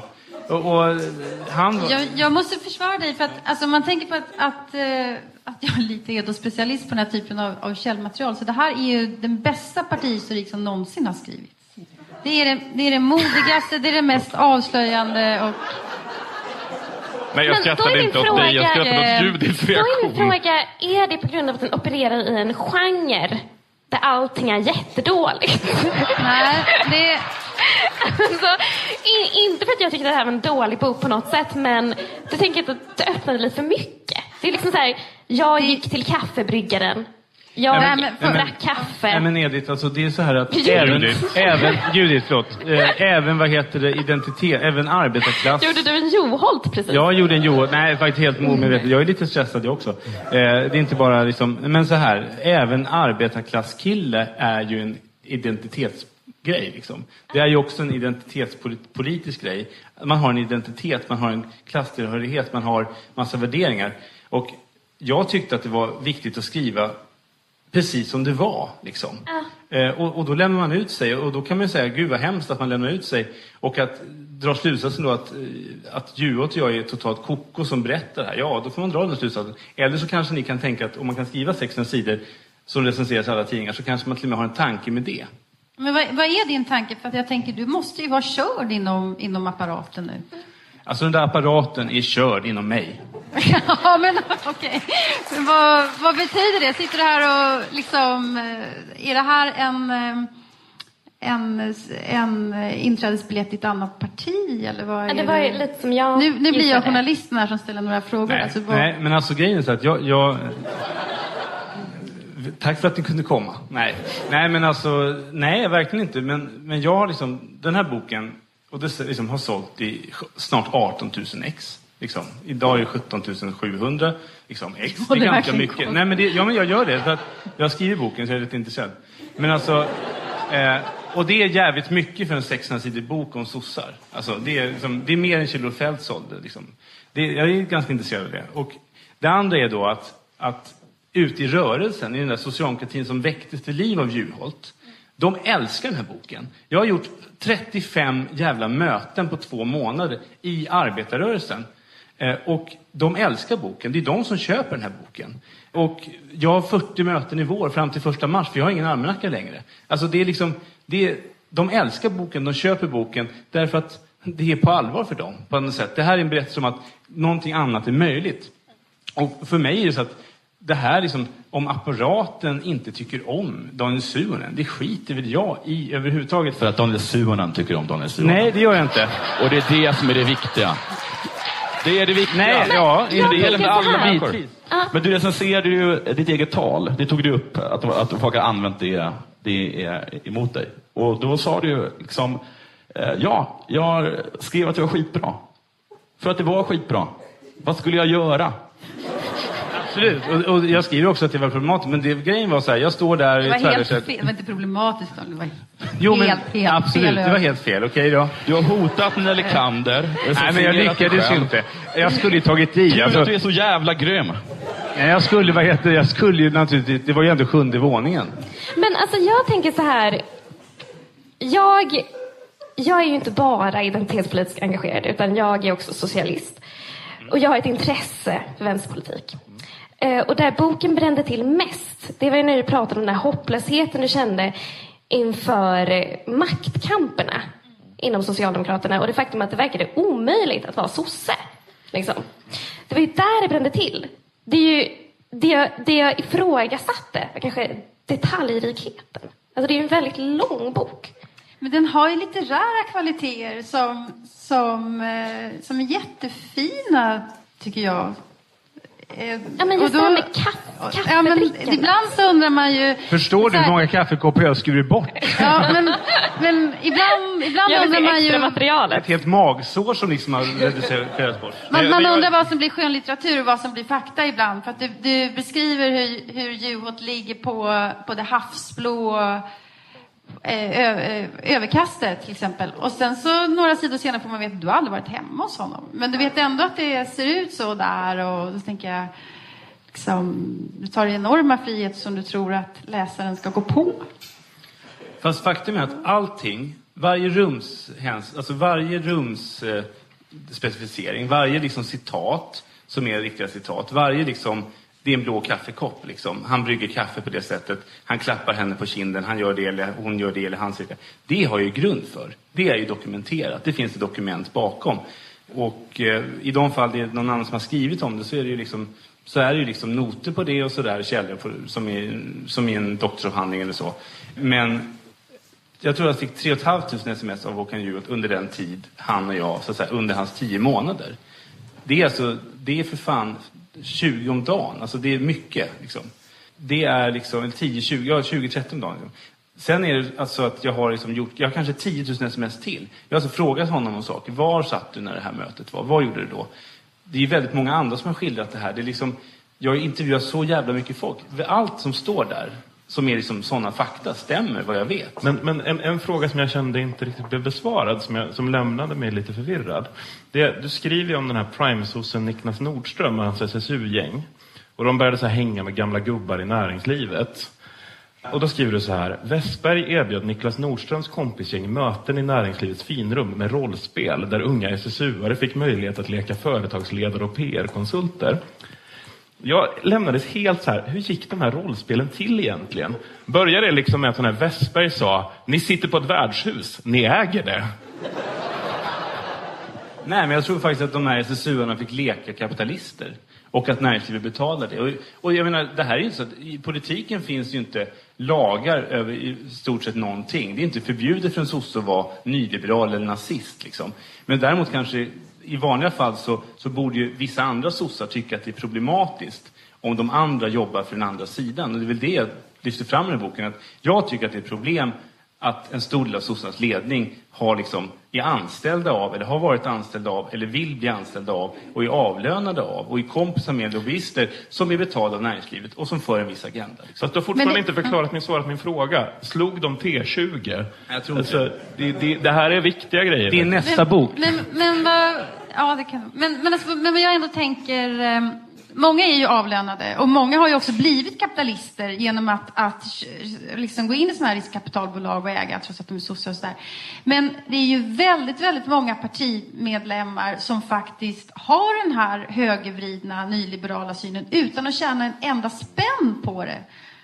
Eller hur? Så att det handlar ju inte bara om pengar och liksom att man ska liksom sko sig och sådär, utan det finns ju faktiskt ideologisk, en ideologisk förförståelse som, som du kanske miss... Absolut. Nej, men jag menar att, att det är klart att båda de här, alltså det finns i det här partiet liksom och, och så, människor som är väldigt höger, människor som är väldigt vänster och människor som är i mitten. Och det jag menar egentligen händer är ju inte att Niklas Nordström blir inte höger av att få pengar av näringslivet. Han blir inte köpt i den meningen att han får, han gillar inte Bromma flygplats för att han får betalt för det. Utan näringslivet har hittat en sosse som gillar Bromma flygplats, kärnkraft och vinst i välfärden. Och så ser de till att han får mer utrymme. Han får heltidslön. Han blir som en agitator för kapitalet. Så man kan säga att de dopar. Det är som östtyska kulstöterskor. Det är, liksom, det är så att de är jätteduktiga kulstöterskor och så får de lite tabletter och så blir de ännu bättre. Högersossarna är dopade i socialdemokratin. Och runt liksom Stefan Löfven och partiledningen så finns det bara högersossar som säger att man måste gå åt höger och problemet är att man har gått åt vänster. Jo, det är sant. Samtidigt så, så, så eh, nu blir det politisk debatt här. Det blir en debatt det får ni faktiskt släppa. Men Nej, nej, men bara sitta- fanns det bara- ingen annan vänstersosse? Alltså, kände du inte någon gång att du kanske borde kuppa in en annan vänstersosse? Ja, alltså, Eller kände du hela tiden att det här, är, det här är hästen som jag ska satsa allt på? Eller kände du så här, det här håller inte. Gör klister av honom. Ta Veronica Palm eller någonting. Jag vet inte hur hög hon är. Nej men alltså, jag tyckte ju att han var bra. Alltså jag gjorde ju det och jag tyckte han var väldigt bra. Sen... Men du hade ingen förtroende för honom. Du blev ju arg när han det sa hade jag. saker. Men jag menar, det är som alltså, det är som en relation. Jag menar, jag och Åsa, jag har skrivit i tio år på Aftonbladets kultursida. Det finns ju Det ingen har du som- inte alls. Jo, nästan. Jo, men från, för Håkan Jansson, innan dig. Inte så mycket, men som jag har gjort sista Inte åren. ens jag har skrivit i tio år. Nej, men jag har gjort det. Men då, vad heter det, från 2005, nio år, snart tio. Men i alla fall, det finns ju ingen som jag bråkar med så mycket som dig. Nej, vi bråkar hela tiden. Och vi tycker ändå om varandra. Alltså det är ju så det är. Ja, men du känner Jag sitter ju att inte och smsar kompetent, Carl? Bildt. Du börjar bli tjock, Du börjar känner att hon är banta. kompetent vara- nog att leda Aftonbladets Inte. Socialdemokraterna. Jag bara väntar på att det blir en bok om mig också. Men, Nej, men, eh, men, eh, nej, men jag får jag bara en sista allvarlig grej eftersom det ändå är Det är det här hi- sista, historiska läget som ändå är i. Nu så här, den här boken kommer lite, alltså den kommer när den kommer, men nu är det ändå så att sossarna går till val på en vänsterpolitik. Därför att Vänsterpartiet har drivit den här budgeten så att den blir radikal. Och så ska de, vill de inte ha med Vänsterpartiet sen då i alla fall. Då. Men det, det är ändå den budgeten som de hoppas att de ska vinna på. Och då, då liksom undrar man ändå hur mycket höger är det egentligen som styr? Alltså, det, det, det, pu- pusslet, det är någon pusselbit här som inte riktigt... Vilken Om alla, om alla är jättehöger runt Löfven och så... Menar du att de går till val nu på en, en budget och en politik som de absolut inte tror på? Nej, men jag menar inte att alla är höger. Det här är ju som en del av det seriösa passet här mellan Åsa och mig. Men alltså det är inte... Det är Vi liksom klipper bort inte, det sen. Ja, precis. Det klipps bort. Alltså, ni som hör, det, här, det är bara en suggerton. Det körs en låt här emellan för de som lyssnar på den. Nej, men alltså, det är inte så att alla är höger. Men det jag menar är att några är liksom lite mer höger och de får lite mer makt därför att de är påverkas av, alla vi får plats under filten. Eh, vi liksom, de, de, de är liksom dopade, det liksom, de är lite för nära makten, de surrar högre. Och sen skulle jag vilja säga att det är väl också en hel del vänstersossar som har sett till att man så att säga går åt vänster. Tror jag. Alltså, känslan när man läser Ja, den, det är ju att det är du och Juholt. Och Veronica Palm. Ja, lite Veronica Helene Palm, eller? Fritzon är väl ganska... Ja. Mycket fritt Får man ge. Ja, och Fritzson. Fast Det, jag fick en känsla av att hon bara mest var schysst. Nej, men hon, var, hon är jävligt smart. Alltså, eh, alltså Helene Fritzon borde bli partiledare tror jag. Du borde satsa på henne istället. Nej, men jag kunde inte satsa på honom. Det var ju, partiet valde ju Håkan Juholt och jag fick frågan att hjälpa honom och då gjorde jag det och så försökte jag. Jag gjorde det hyggligt sådär. Men problemet var ju, det sjuka i det här är ju att det är killen som är redaktör på tidskriften som ska vara liksom, hjälpa honom med kostråd, hjälpa honom med talskrivande, hjälpa honom med liksom krishantering, skriva försvarsartiklarna. Alltså det är ju helt sjukt. Alltså det är ju, bara min roll i det här är ju beviset för att det var någon sorts liksom, eh, palatskupp. Liksom. Till hans försvar så har han inte bett om kostråd från dig. Men han följde dem. Vi ska knyta ihop säcken här nu. Vi har dragit långt över tiden. Eh, så här långt in i diskussionen blev väldigt tydligt att vad ledamöterna kring bordet säger, sa Håkan Juholt allvarsamt. Jag delar mycket av bilden. Jag är inte säker på om det går att vända. Vi har gått med i det här partiet. Flera av oss har kommit via SSU. Vi har haft våra kärlekar, våra bråk, våra jobb, våra förtroenden och våra största upplevelser i det här fantastiska partiet, sa han och såg på dem. Vemodet bubblade upp långt nerifrån. Han höll tillbaka det. Han såg ansikten framför sig. Randiga madrasser på Bommersvik, röda stormdukar. Han mindes hur han gått över Ölandsbron med en fana, hur vinden slitit i tyget.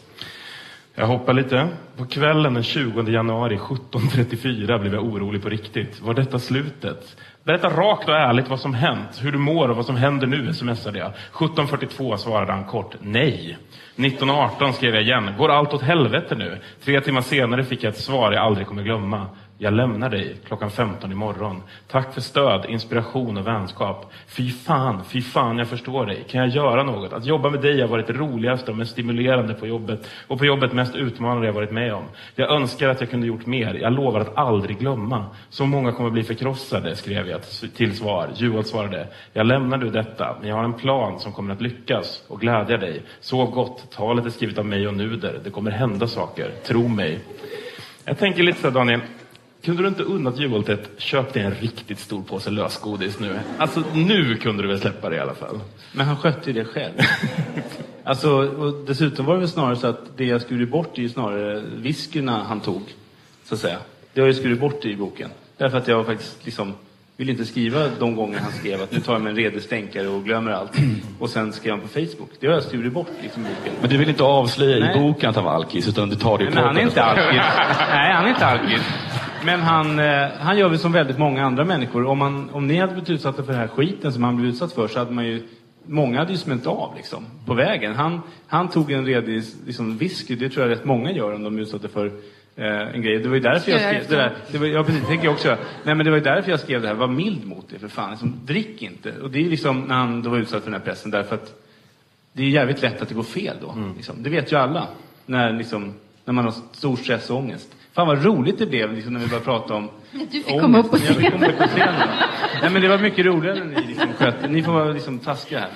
Vi avslutar, det här är sista citatet jag läser. Ska vi börja vara taskiga mot dig? Jag tycker, att, jag tycker inte att vi har varit taskiga. Jag tycker det, det har rått eh, en, eh, en humorfylld, lite gosig stämning. Lustfylld stämning. Ja, en nu är det lustig framförallt när ni stämning. ligger under en filt. Ja, nu ligger vi under filt med boken här. Det finns en bild av detta besked, eller snarare eftersvallet. Bilden är tagen av Anneli Hultén i det socialdemokratiska riksdagskansliet på onsdagsmorgonen klockan 10.55 den 25 januari 2012. Bilden skildrar i stort denna rörelse till Löfven på ett korrekt sätt. Men det finns en underlighet i bildtexten, där den återges av Hennel och Olsson. Bilden sägs skildra minuten efter Löfvens nej-besked och ett förtvivlat verkställande utskott. Där sitter Löfven med bysten av Per Albin Hansson bakom mig, sig. Där sitter Eneroth, Damberg och Hultqvist. Enligt beskrivningen av denna bild ska de känna paniken växa. Men vi tittar vi på bilden är det bara två av dem som är förtvivlade. Löfven ser skamsen ut, blundar och försöker gömma sig. Bredvid honom Eneroth som ser paralyserad ut, ledsen. Ska det bli han själv nu, kanske han tänker. Hultqvist skriver ett sms och ser närmast förgrymmad ut. Men Damberg, Damberg han ler. Ska det bli han? Men det skulle det inte. Eh, Försökte du vara rolig eller? För att avsluta det här nu då. Vem ska läsa den här boken, Jonathan? Ja, alltså du läste den inte för eh, sexet, för det är det inget i. Den som ska läsa den, jag tycker att det var en bra, intressant bok. Alla som är intresserade av eh, politik och eh, bla bla bla. Whatever. Köp boken. Den, såljer, den säljer tydligen skitbra. Judith? Vad sa du? Ja. Skadeglada vänsterpartister. Känner jag. Och eh, min mamma. Nej. Eh, sosse. Och, eh, och eh, så känner jag kanske att Mikael Damberg borde läsa den här boken och tänka till lite. Daniel, du, men du får bara säga det i ett ord. Fler. Åsa? Ja, Jag ska bara snabbt säga att det är väldigt lätt att göra sig lustig över, över vissa pa- partier i den här boken. Men den är, det är faktiskt en väldigt, väldigt bra bok. Den är, är otäck. Är den. Jätteotäck faktiskt. Därför att man förstår hur Sverige funkar och det här partiet. Det är en, Mona en av de mest otäcka böcker jag har läst. Mona Sahlin ska läsa den och känna sig som en jävla vinnare. Sista frågan. Vad har ni lärt er av att läsa den här boken? Att sossarna är maktgalna.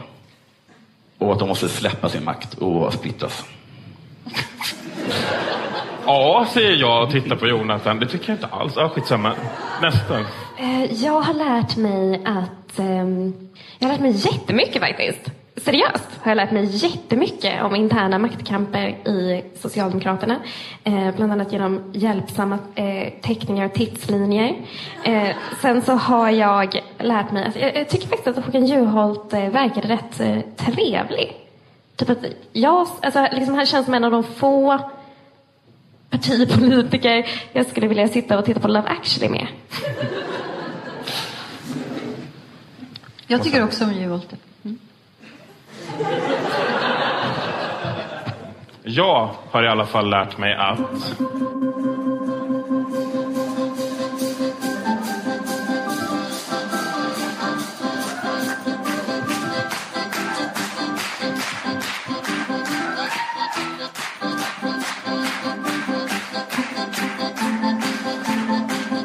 Vart tog idealet vägen som du en gång sa? Vi skulle alla vara lika idag. Du skulle föra proletariatets kamp.